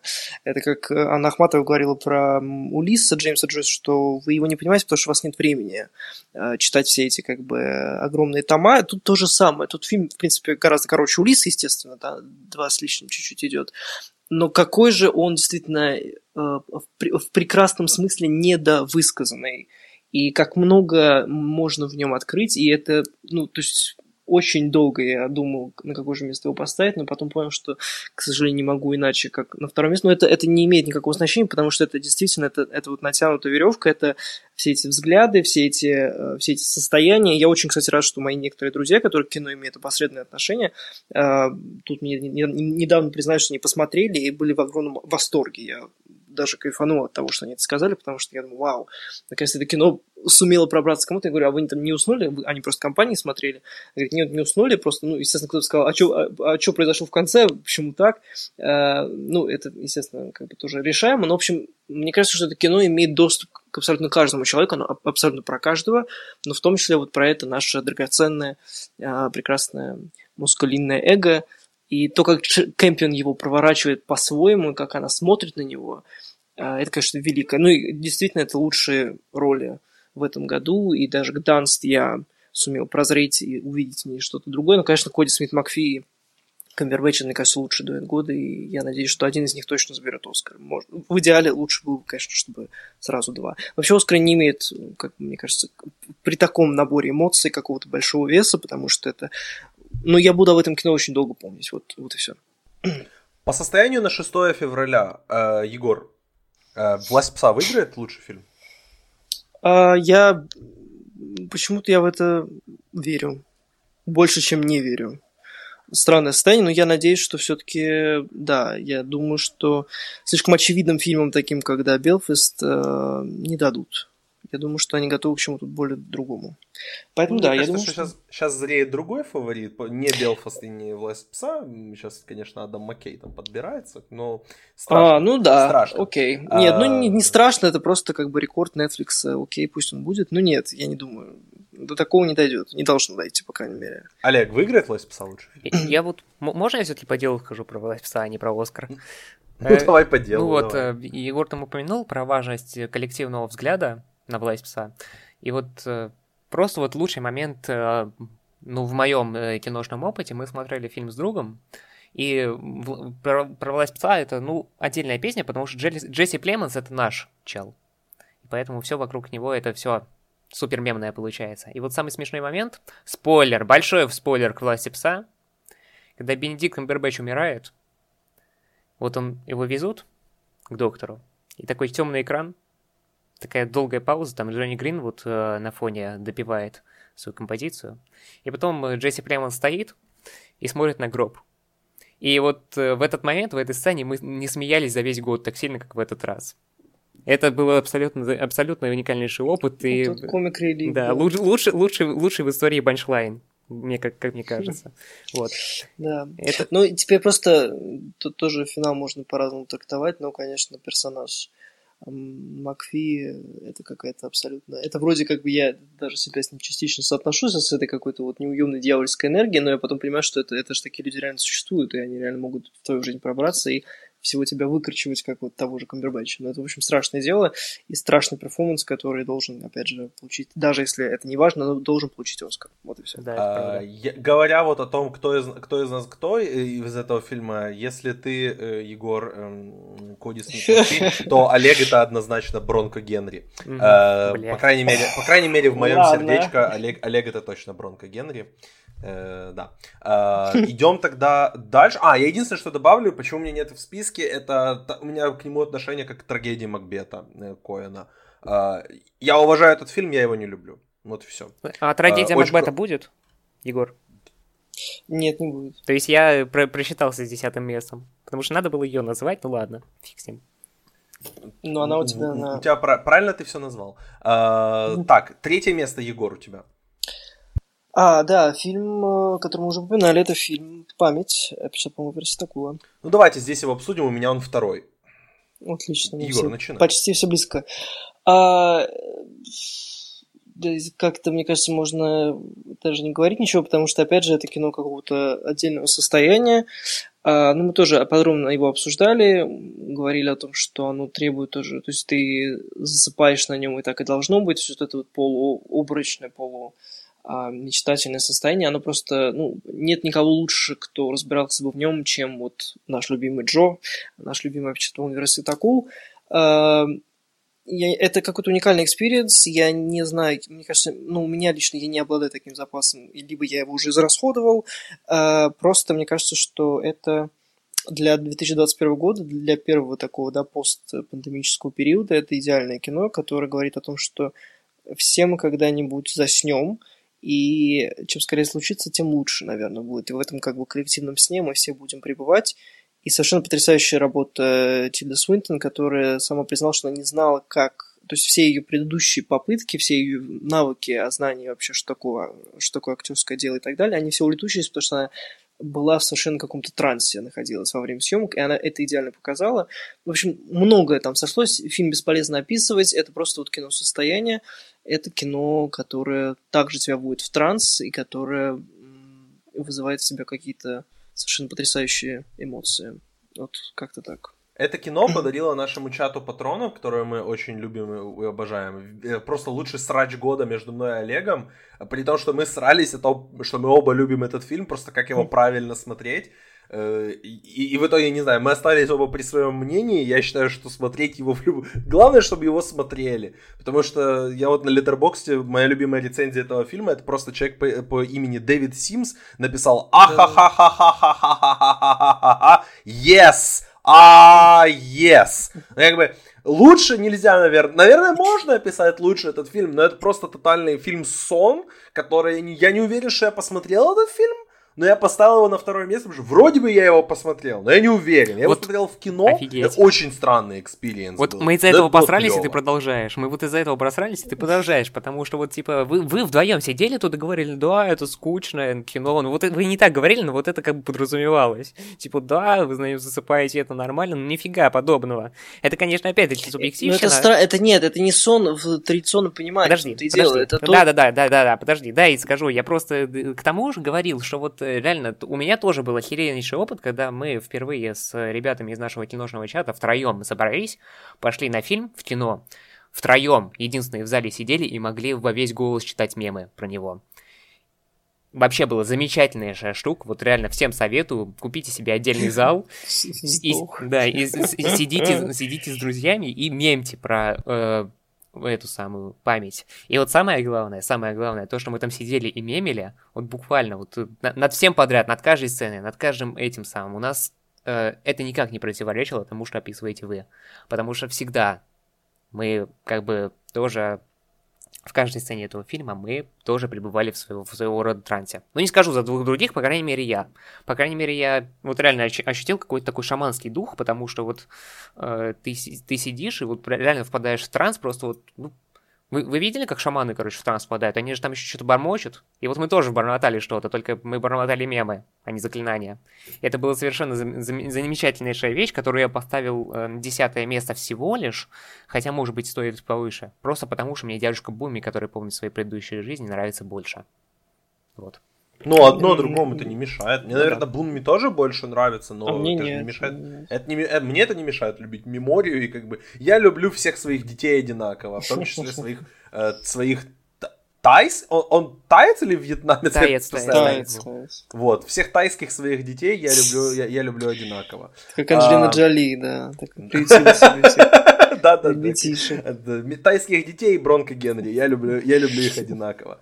А, Олег, ты говорил, что у тебя третье место попсовое. Как тебе такое третье место попсовое? Нет ничего в мире более... Ладно, наверное, только киновселенная Марвел более попсовая, чем Стивен, сука, Спилберг, который снимает мюзиклы. Вестсайдская история у меня на третьем месте. Я обожаю это кино. Э, Мы посмотрели для подкаста фильм 61 года, и практически там через два или три дня я пошел на новый, на новую как раз версию, и просто вот ты смотришь в лайве, а то, то как Спилберг берет уже как бы шедевр, который получил миллион Оскаров и просто считается одним из выдающихся киномюзиклов, и он берет и делает его лучше. Но «Высадская история» реально лучше, чем 61 года. Я говорю даже не о том, что они перестали брать белых актеров играть этих пуэрториканцев, но, а, э, но это все равно выглядит клево, это выглядит лучше, там, э, берешь просто по каждой роли, ну, может быть, там, если вы не любите Энсела Элгарта, наверное, он не круче, чем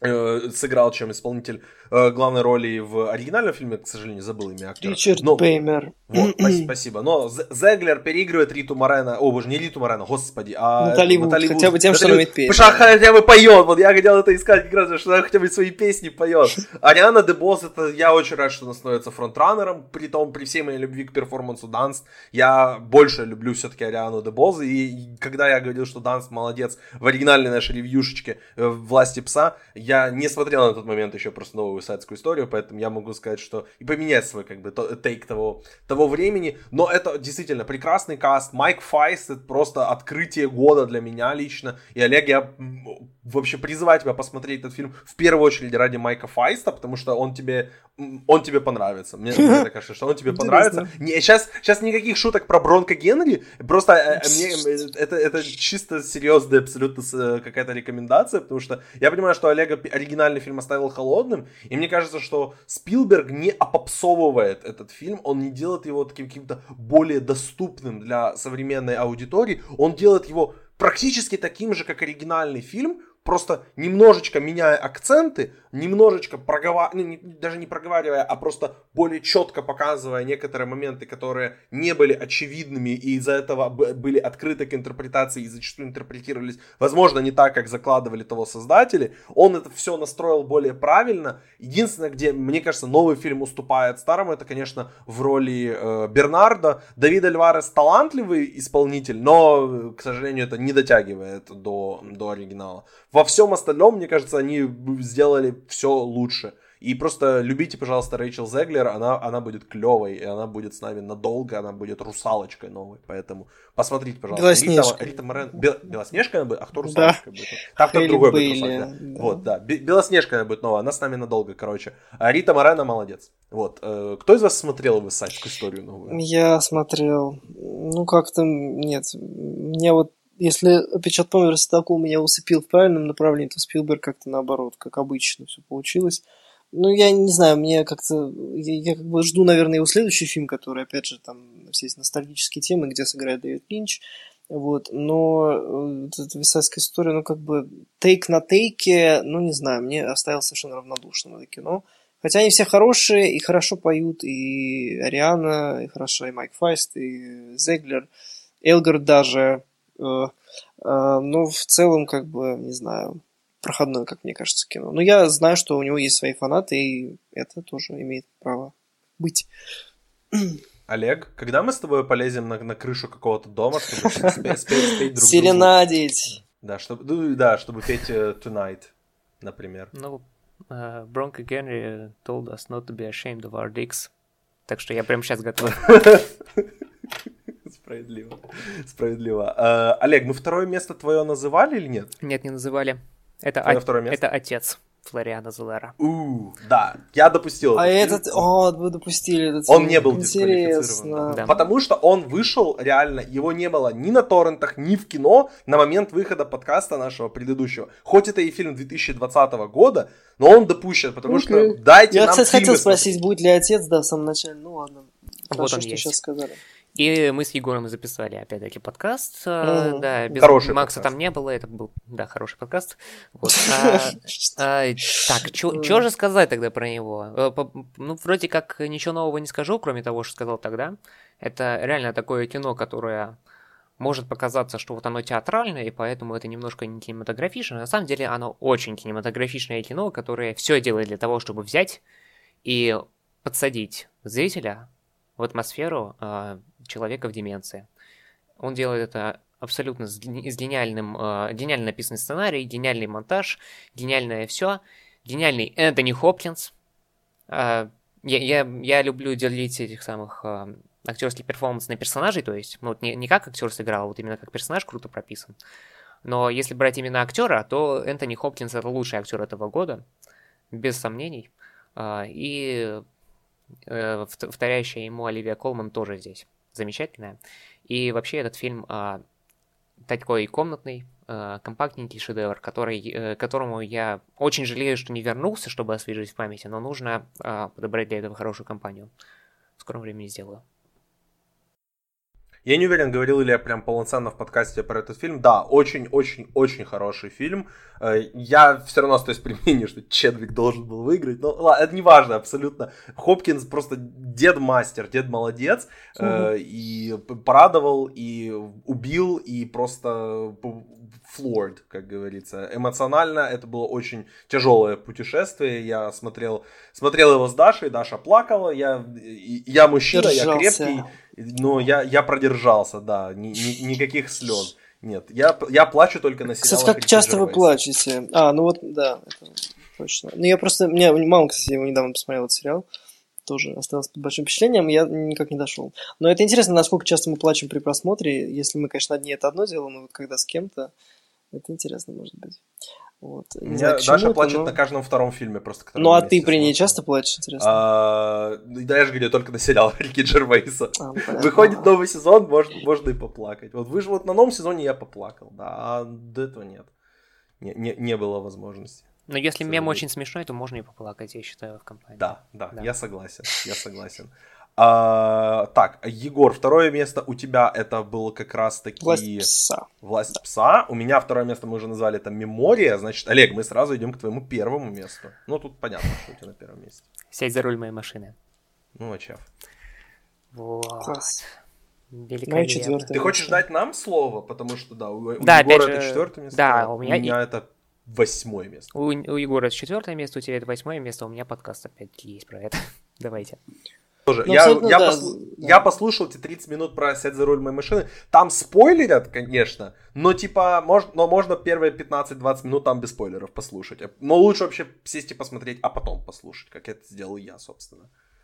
Да, Егор, я начни, пожалуйста. ничего не знал об этом фильме до этого. Я знал, что он получил приз в Каннах, я знал, что он что-то там какие-то восторженные рецензии. Это кино, которое тоже очень интересно эм, распаковывать, которое слоями э, наслаивается и также скрывается. Это кино реально какого-то момента, потому что на некоторых сценах я сидел прям вот открыв рот.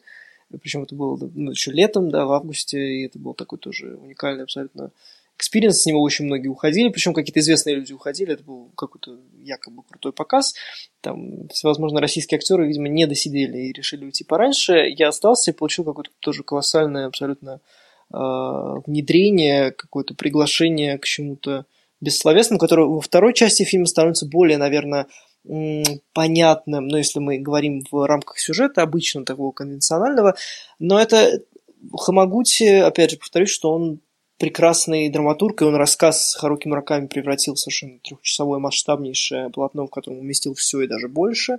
А, Это уникальный случай, ну, вот этой консолидации критиков, да, всевозможных, которые ему просто признались в любви э, все вместе. И, ну, то есть, потрясающее высказывание о скорби, опять же, наши любимые, и о каких-то, опять же, вот сонных состояниях, которых, в, в течение которых мы творим и пытаемся понять, насколько хорошо мы знаем своего партнера или, может быть, не знаем вообще.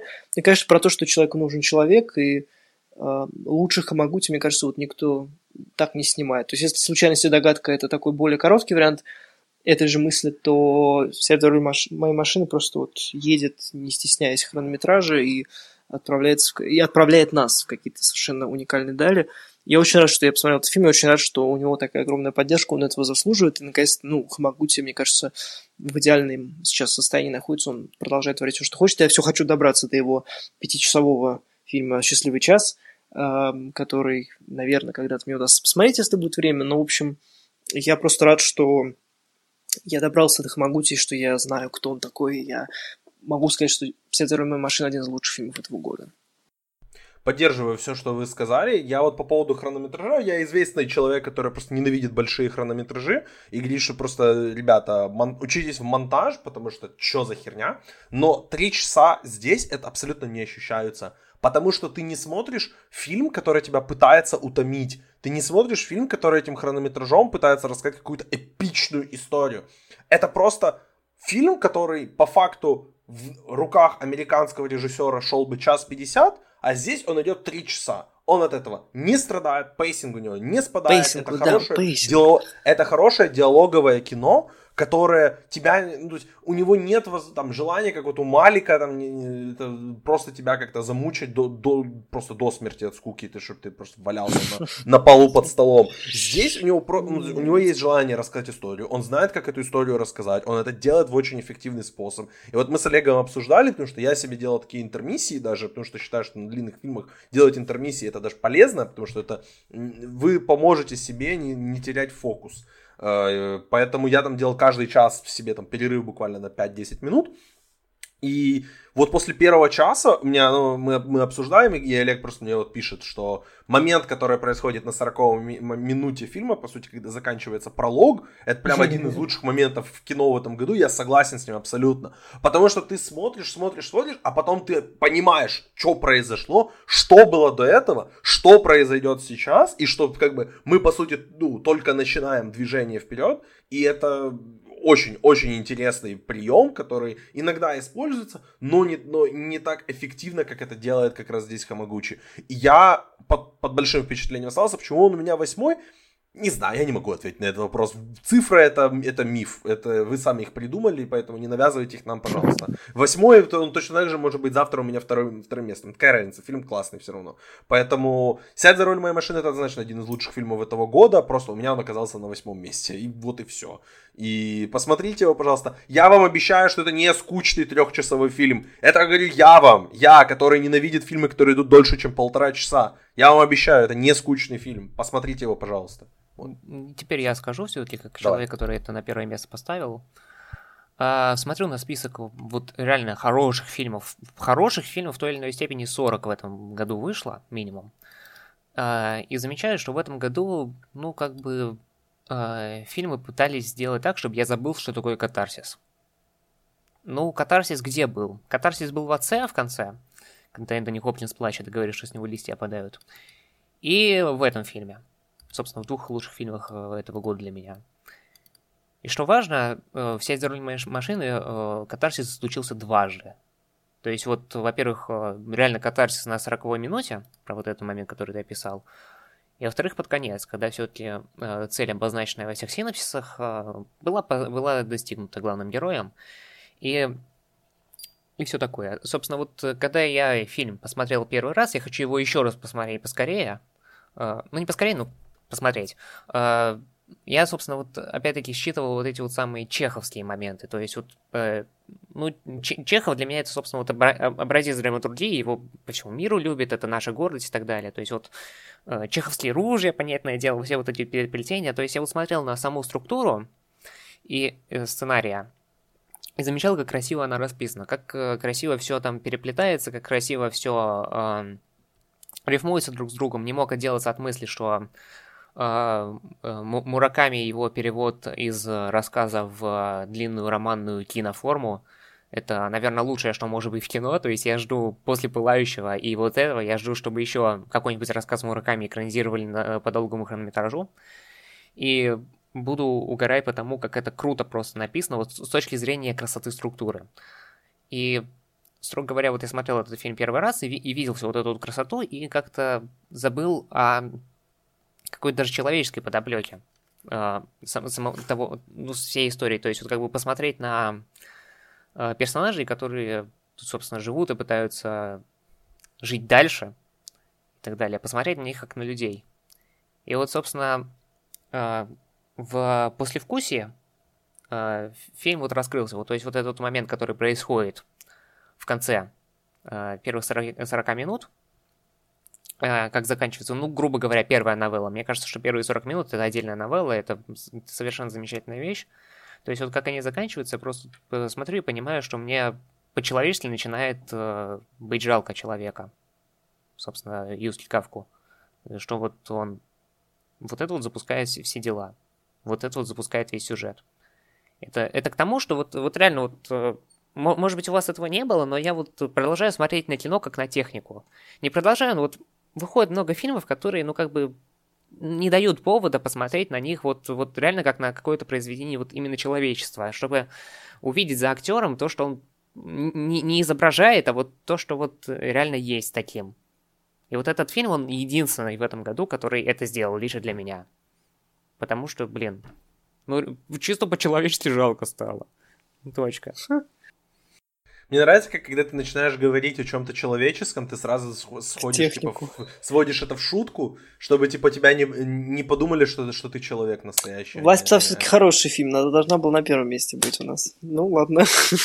Нет, это безусловно так, и, конечно, я поддерживаю. И то, что так получилось, то, что такая техника была предложена Хамагути, это тоже отдельное наслаждение. Я просто в ней мало разбираюсь, я все-таки пока что расцениваю кино как до сих пор, как какое-то просто запечатавшееся впечатление, которое продолжится. И оно может быть даже быть не идеальным, как, наверное, будет и да, чуть дальше у нас.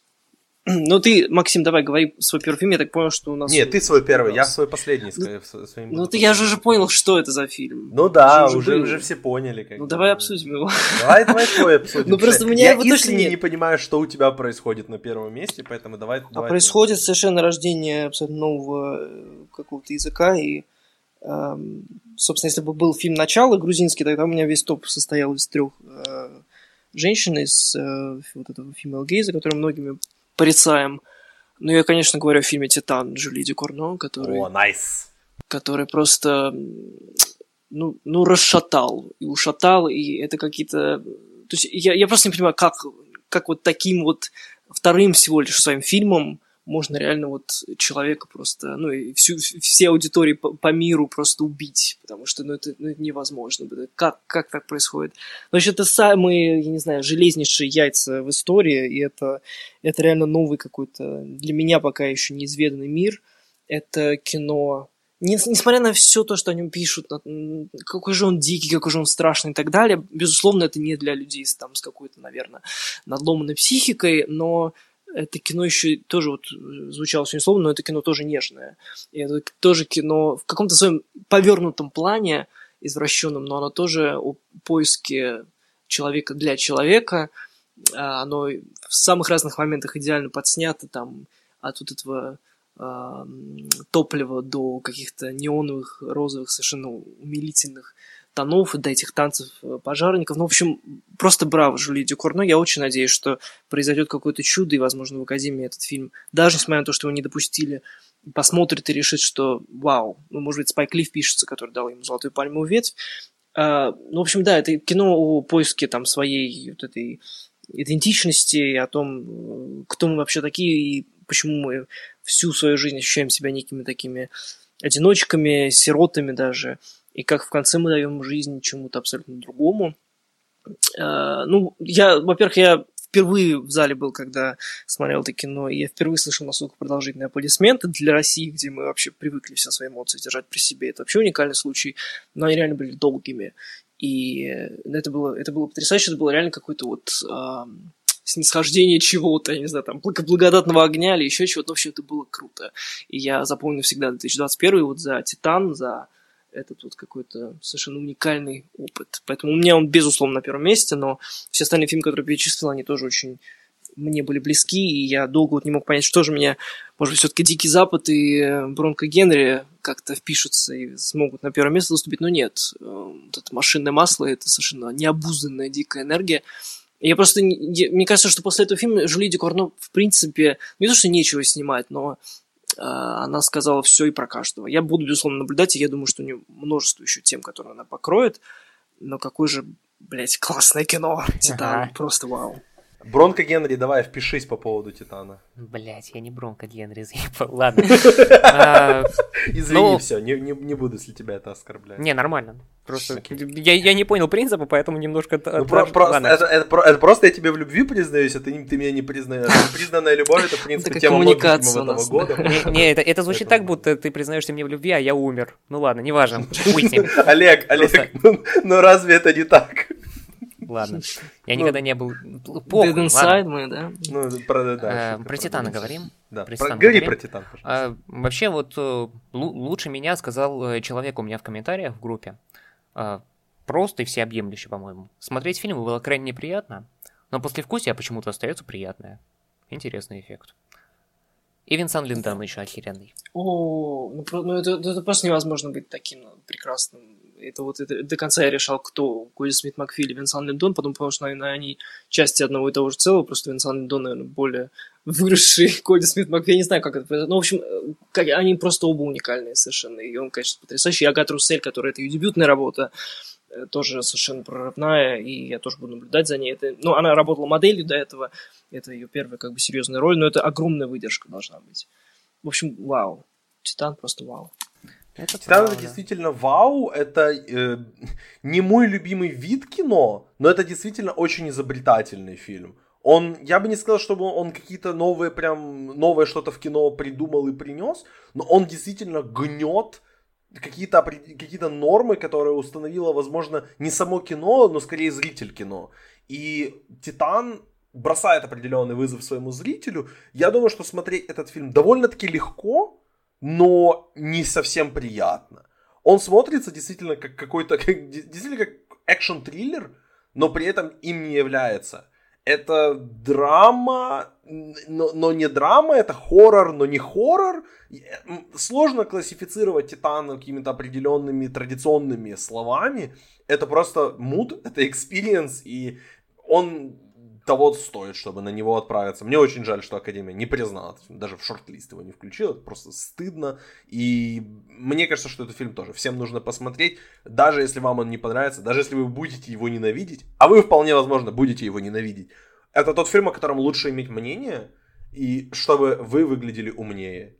Вот. Да не обязательно, просто, просто посмотрите, чтобы немножко одичать хотя бы, да. что ну, вырваться это, из этой... Это реально фильм «Дичь», и, и, оно, и оно действительно того стоит чтобы отправиться в это путешествие. Ладно, я хотел изначально, я думал, что просто вы оба будете там спорить, что этот фильм, который у меня закрывает мою десятку, вообще не должен типа быть квалифицирован, он вообще не фильм, а потом Егор его рандомно ставит на пятое место, я так, я с одной стороны немножко расстроен, что мой фильм, который на первом так месте у меня оказался, есть еще у кого-то в топе, что вообще я его признаю фильмом, и не только я его признаю фильмом, но с другой стороны, это меня ближе, как бы, это, это, это сближает нас на самом деле, что мы, мы здесь собрались, и мы здесь эм, люди, которые, в принципе, по духу друг другу подходят. Я прям даже открывал страницу в Википедии, чтобы зачитать определение слова «фильм», чтобы вообще дать какой-то э, какой-то justification, чтобы как-то вообще объяснить и оправдать то, что фильм Inside находится у меня на первом месте. Но это мне не надо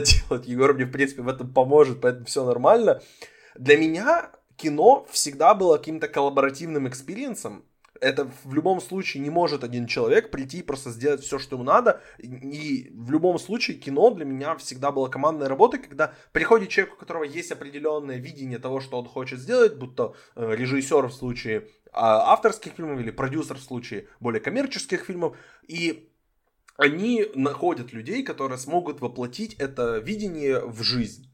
Э, Бо Бернем просто говорит нет, и делает все сам. Это просто максимально проект от начала и до конца. Если даже зайти на страничку Letterboxd этого фильма, в разделе Крю, то есть раздел как бы команда, которая работала над этим фильмом, только два имени есть, кроме Бобернова. Это один человек, который работал над звуком вместе с Боберновым, и один продюсер еще есть у этого фильма, наверняка просто какой-то чиновник из Netflix.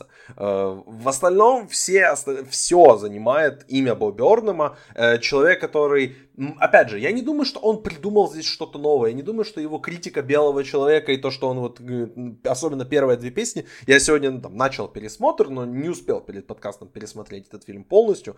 А, он, да, там, с одной стороны, говорит о том, что вот ты белый человек, вообще заткнись. И я там заходил, и просто люди очень умные говорят, что типа вот, в рецензиях на Letterboxd, что типа вот, раз Боб Бёрдом говорит заткнуться, я выключил фильм, чтобы Боб Бёрдом заткнулся. Ха-ха-ха-ха, какой я умный. Нет, ты дебил тупой просто. Боб Бёрдом развлекается. Это просто развлечение. Это не какая-то попытка сделать что-то умное и объяснить, что, ребята, вот, я решил, как сделать лучше. Я, я своей культурой, я своими шутками, я своим фильмом, я своим комедийным special, я своим variety special, назовите как хотите, сделал мир лучше. Теперь люди посмотрели, и они знают, как им делать правильно. То есть он не делает то, что пытается сделать Адам Маккей, проваливается с треском. Он просто фанится. И ни, ни от одного фильма я не получил такого удовольствия. И он, ни один фильм меня так не развлек, как развлек меня внутри. Потому что, да, это топ-1 моего прослушивания в Spotify, кто подписан в Инстаграме, наверняка понимал, что этот фильм у меня будет как минимум в тройке. Э, потому что, ну, опять же, я все песни, ну, в основном, лучшие песни этого спешала заслушал, заслушал до дыр. Э, он просто демонстрирует то, как и где мы прожили последние два года. Он не комментирует это, он не говорит, какие вообще вот мы умные или мы тупые, или какие, как нам надо жить, что нужно делать, как сделать лучше. Он просто показывает, а, как бы это такая комедия обсервации того, что происходило с нами последние два года, и ничего для меня не будет смешнее, чем э, White Woman in Instagram, чем э, Problematic, чем э, Welcome to the Internet, чем э, That Funny Feeling и финальная Смешнее, песня, да, это... That Funny Feeling очень That Funny Feeling все равно смешная, она смешная, при том, что она да, да. исполняется абсолютно серьезных тонах, но когда он там э, поет, э, Боб боже, Айгер, про... да. Господи, как, какие-то там, там, не, Мартин Лютер Кинг это в, этом, господи, это как раз Welcome to the Internet. В общем, я забыл, что, что какие, какие именно он там упоминает метафоры, но он просто исполняет абсолютно дичь в очень серьезном тоне, что и делает это смешным. В общем, я очень долго уже говорю про этот фильм. Олег наверняка его не смотрел, даже не собирается смотреть, поэтому, Егор, весь диалог у меня здесь будет с тобой. Почему у тебя он на пятом месте? Uh, ну, да, это тоже хороший вопрос. Uh, не знаю, наверное, потому что все-таки у меня он... Ну, такой, знаешь, тоже перевалочный пункт, тоже хорошо. Я до этого года, до прошлого, не следил за Буберномом. Я знаю, если смотрел его фильм «Восьмой класс», какие-то песни проскальзывали у меня в Ютубе, так чисто рандомно, но целиком полностью никакие спешлы его не смотрел. Вообще идея стендапа меня от нее корежит, потому что мне кажется, это, это все не, не очень смешно, и мне почему-то стыдно за самих стендаперов э, всегда. Но Боб Бёрдом, конечно, это уникальный случай, потому что, да, это действительно коллаборативный опыт с самим собой. Это мне кажется, что это все-таки, безусловно, помимо того, что это смешной комик должен быть смешным, это один из редких случаев, когда он смешной, когда стендап так, такого формата получился э, просто уморительным, но это чертовски еще, конечно, э, идеально описывающее вот депрессивное состояние человека. Э, кино, которое все-таки, мне кажется, является кино, э, а, а не чем-то другим, а не телевизионным каким-то проектом. Э, не знаю, ну то есть мне кажется, что ну, по поводу своего пятого места могу просто сказать, наверное, что он таким вот стал э, водоразделом, можно сказать, что вот он отделил что-то от чего-то, то есть какие-то, наверное, смех от грусти и еще чего-то, но это очень проникновенно для меня показалось. То есть ты ценишь больше смех, и он там действительно есть, но мне кажется, что куда-то он очень глубоко залез э, вот в свое личное состояние, помимо всех высмеиваний, там, инстаграма белой женщины, еще чего-то, э, лучше всего он поглумился и пожалел самого себя. И это то, чего нам, наверное, самим очень не хватает иногда. Вот. Уметь как бы сказать, что я не в порядке, и что я действительно схожу с ума, и как же меня заколебала эта пандемия, которая только началась, и вот мне 30, а я уже подумываю о суициде. И, ну, в общем, потрясающая работа. Я надеюсь, что с Боберном все хорошо, что он наконец-то вышел из дома и пошел к терапевту, о чем он, в принципе, тоже э, пел. И я жду, не, дождусь его второго полнометражного фильма. Мне кажется, что следующим на очереди тоже будет что-то очень интересное. Может быть, из детства, может быть, из как раз вот это. Может быть, он сделает своего худшего человека на свете, да, не знаю, с самим ли собой в э, главной роли, либо еще. Ну, в общем, такой по состоянию фильма, похожий вот на 30-летних и их опыт. Эм, опять же, вроде как не мое поколение, но почему-то вот этот э, посыл и вот этого конкретно человека я понял гораздо лучше, чем другого худшего человека на свете. Э, поэтому да, я полностью с тобой согласен. Я рад, что у нас такие прекрасные фильмы на вершинах на самом деле. Совершенно разные, но крутейшие, подрывающие, опять же, все нормы. Вот. И мне кажется, что мы отлично провели время. Олег, get your fucking hands up. Просто скажи мне, ты посмотришь этот фильм или нет? Нет. Окей. Okay.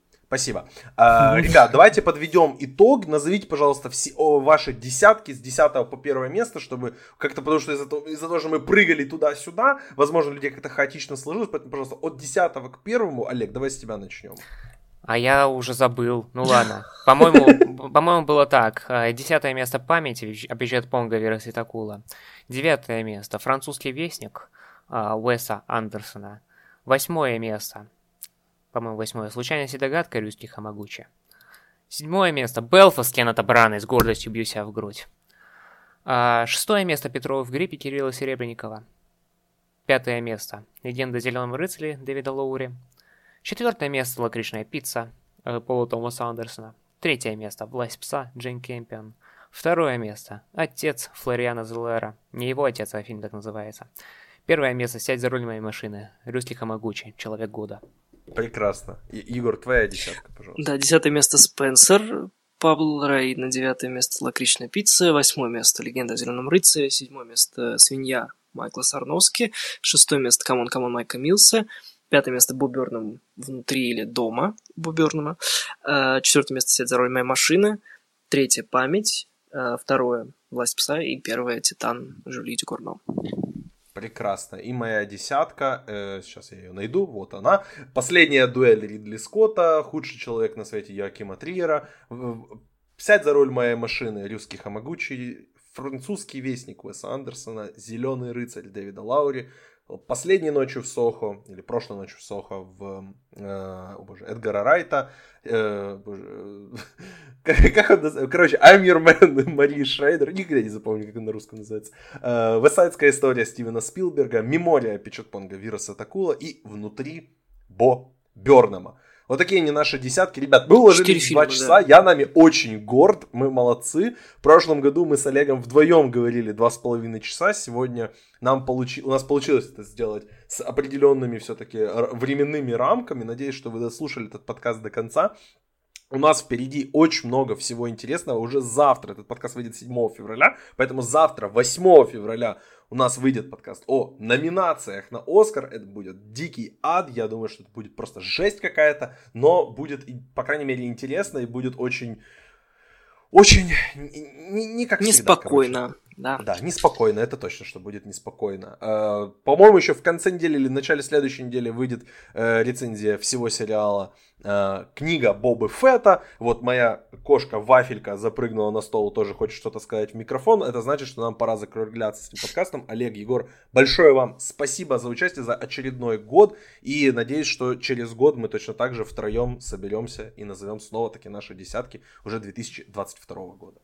Еще как соберемся. Абсолютно, да. Э, ребята, спасибо вам, что слушали нас весь этот год. Хорошего вам кино 2022 года и всем пока.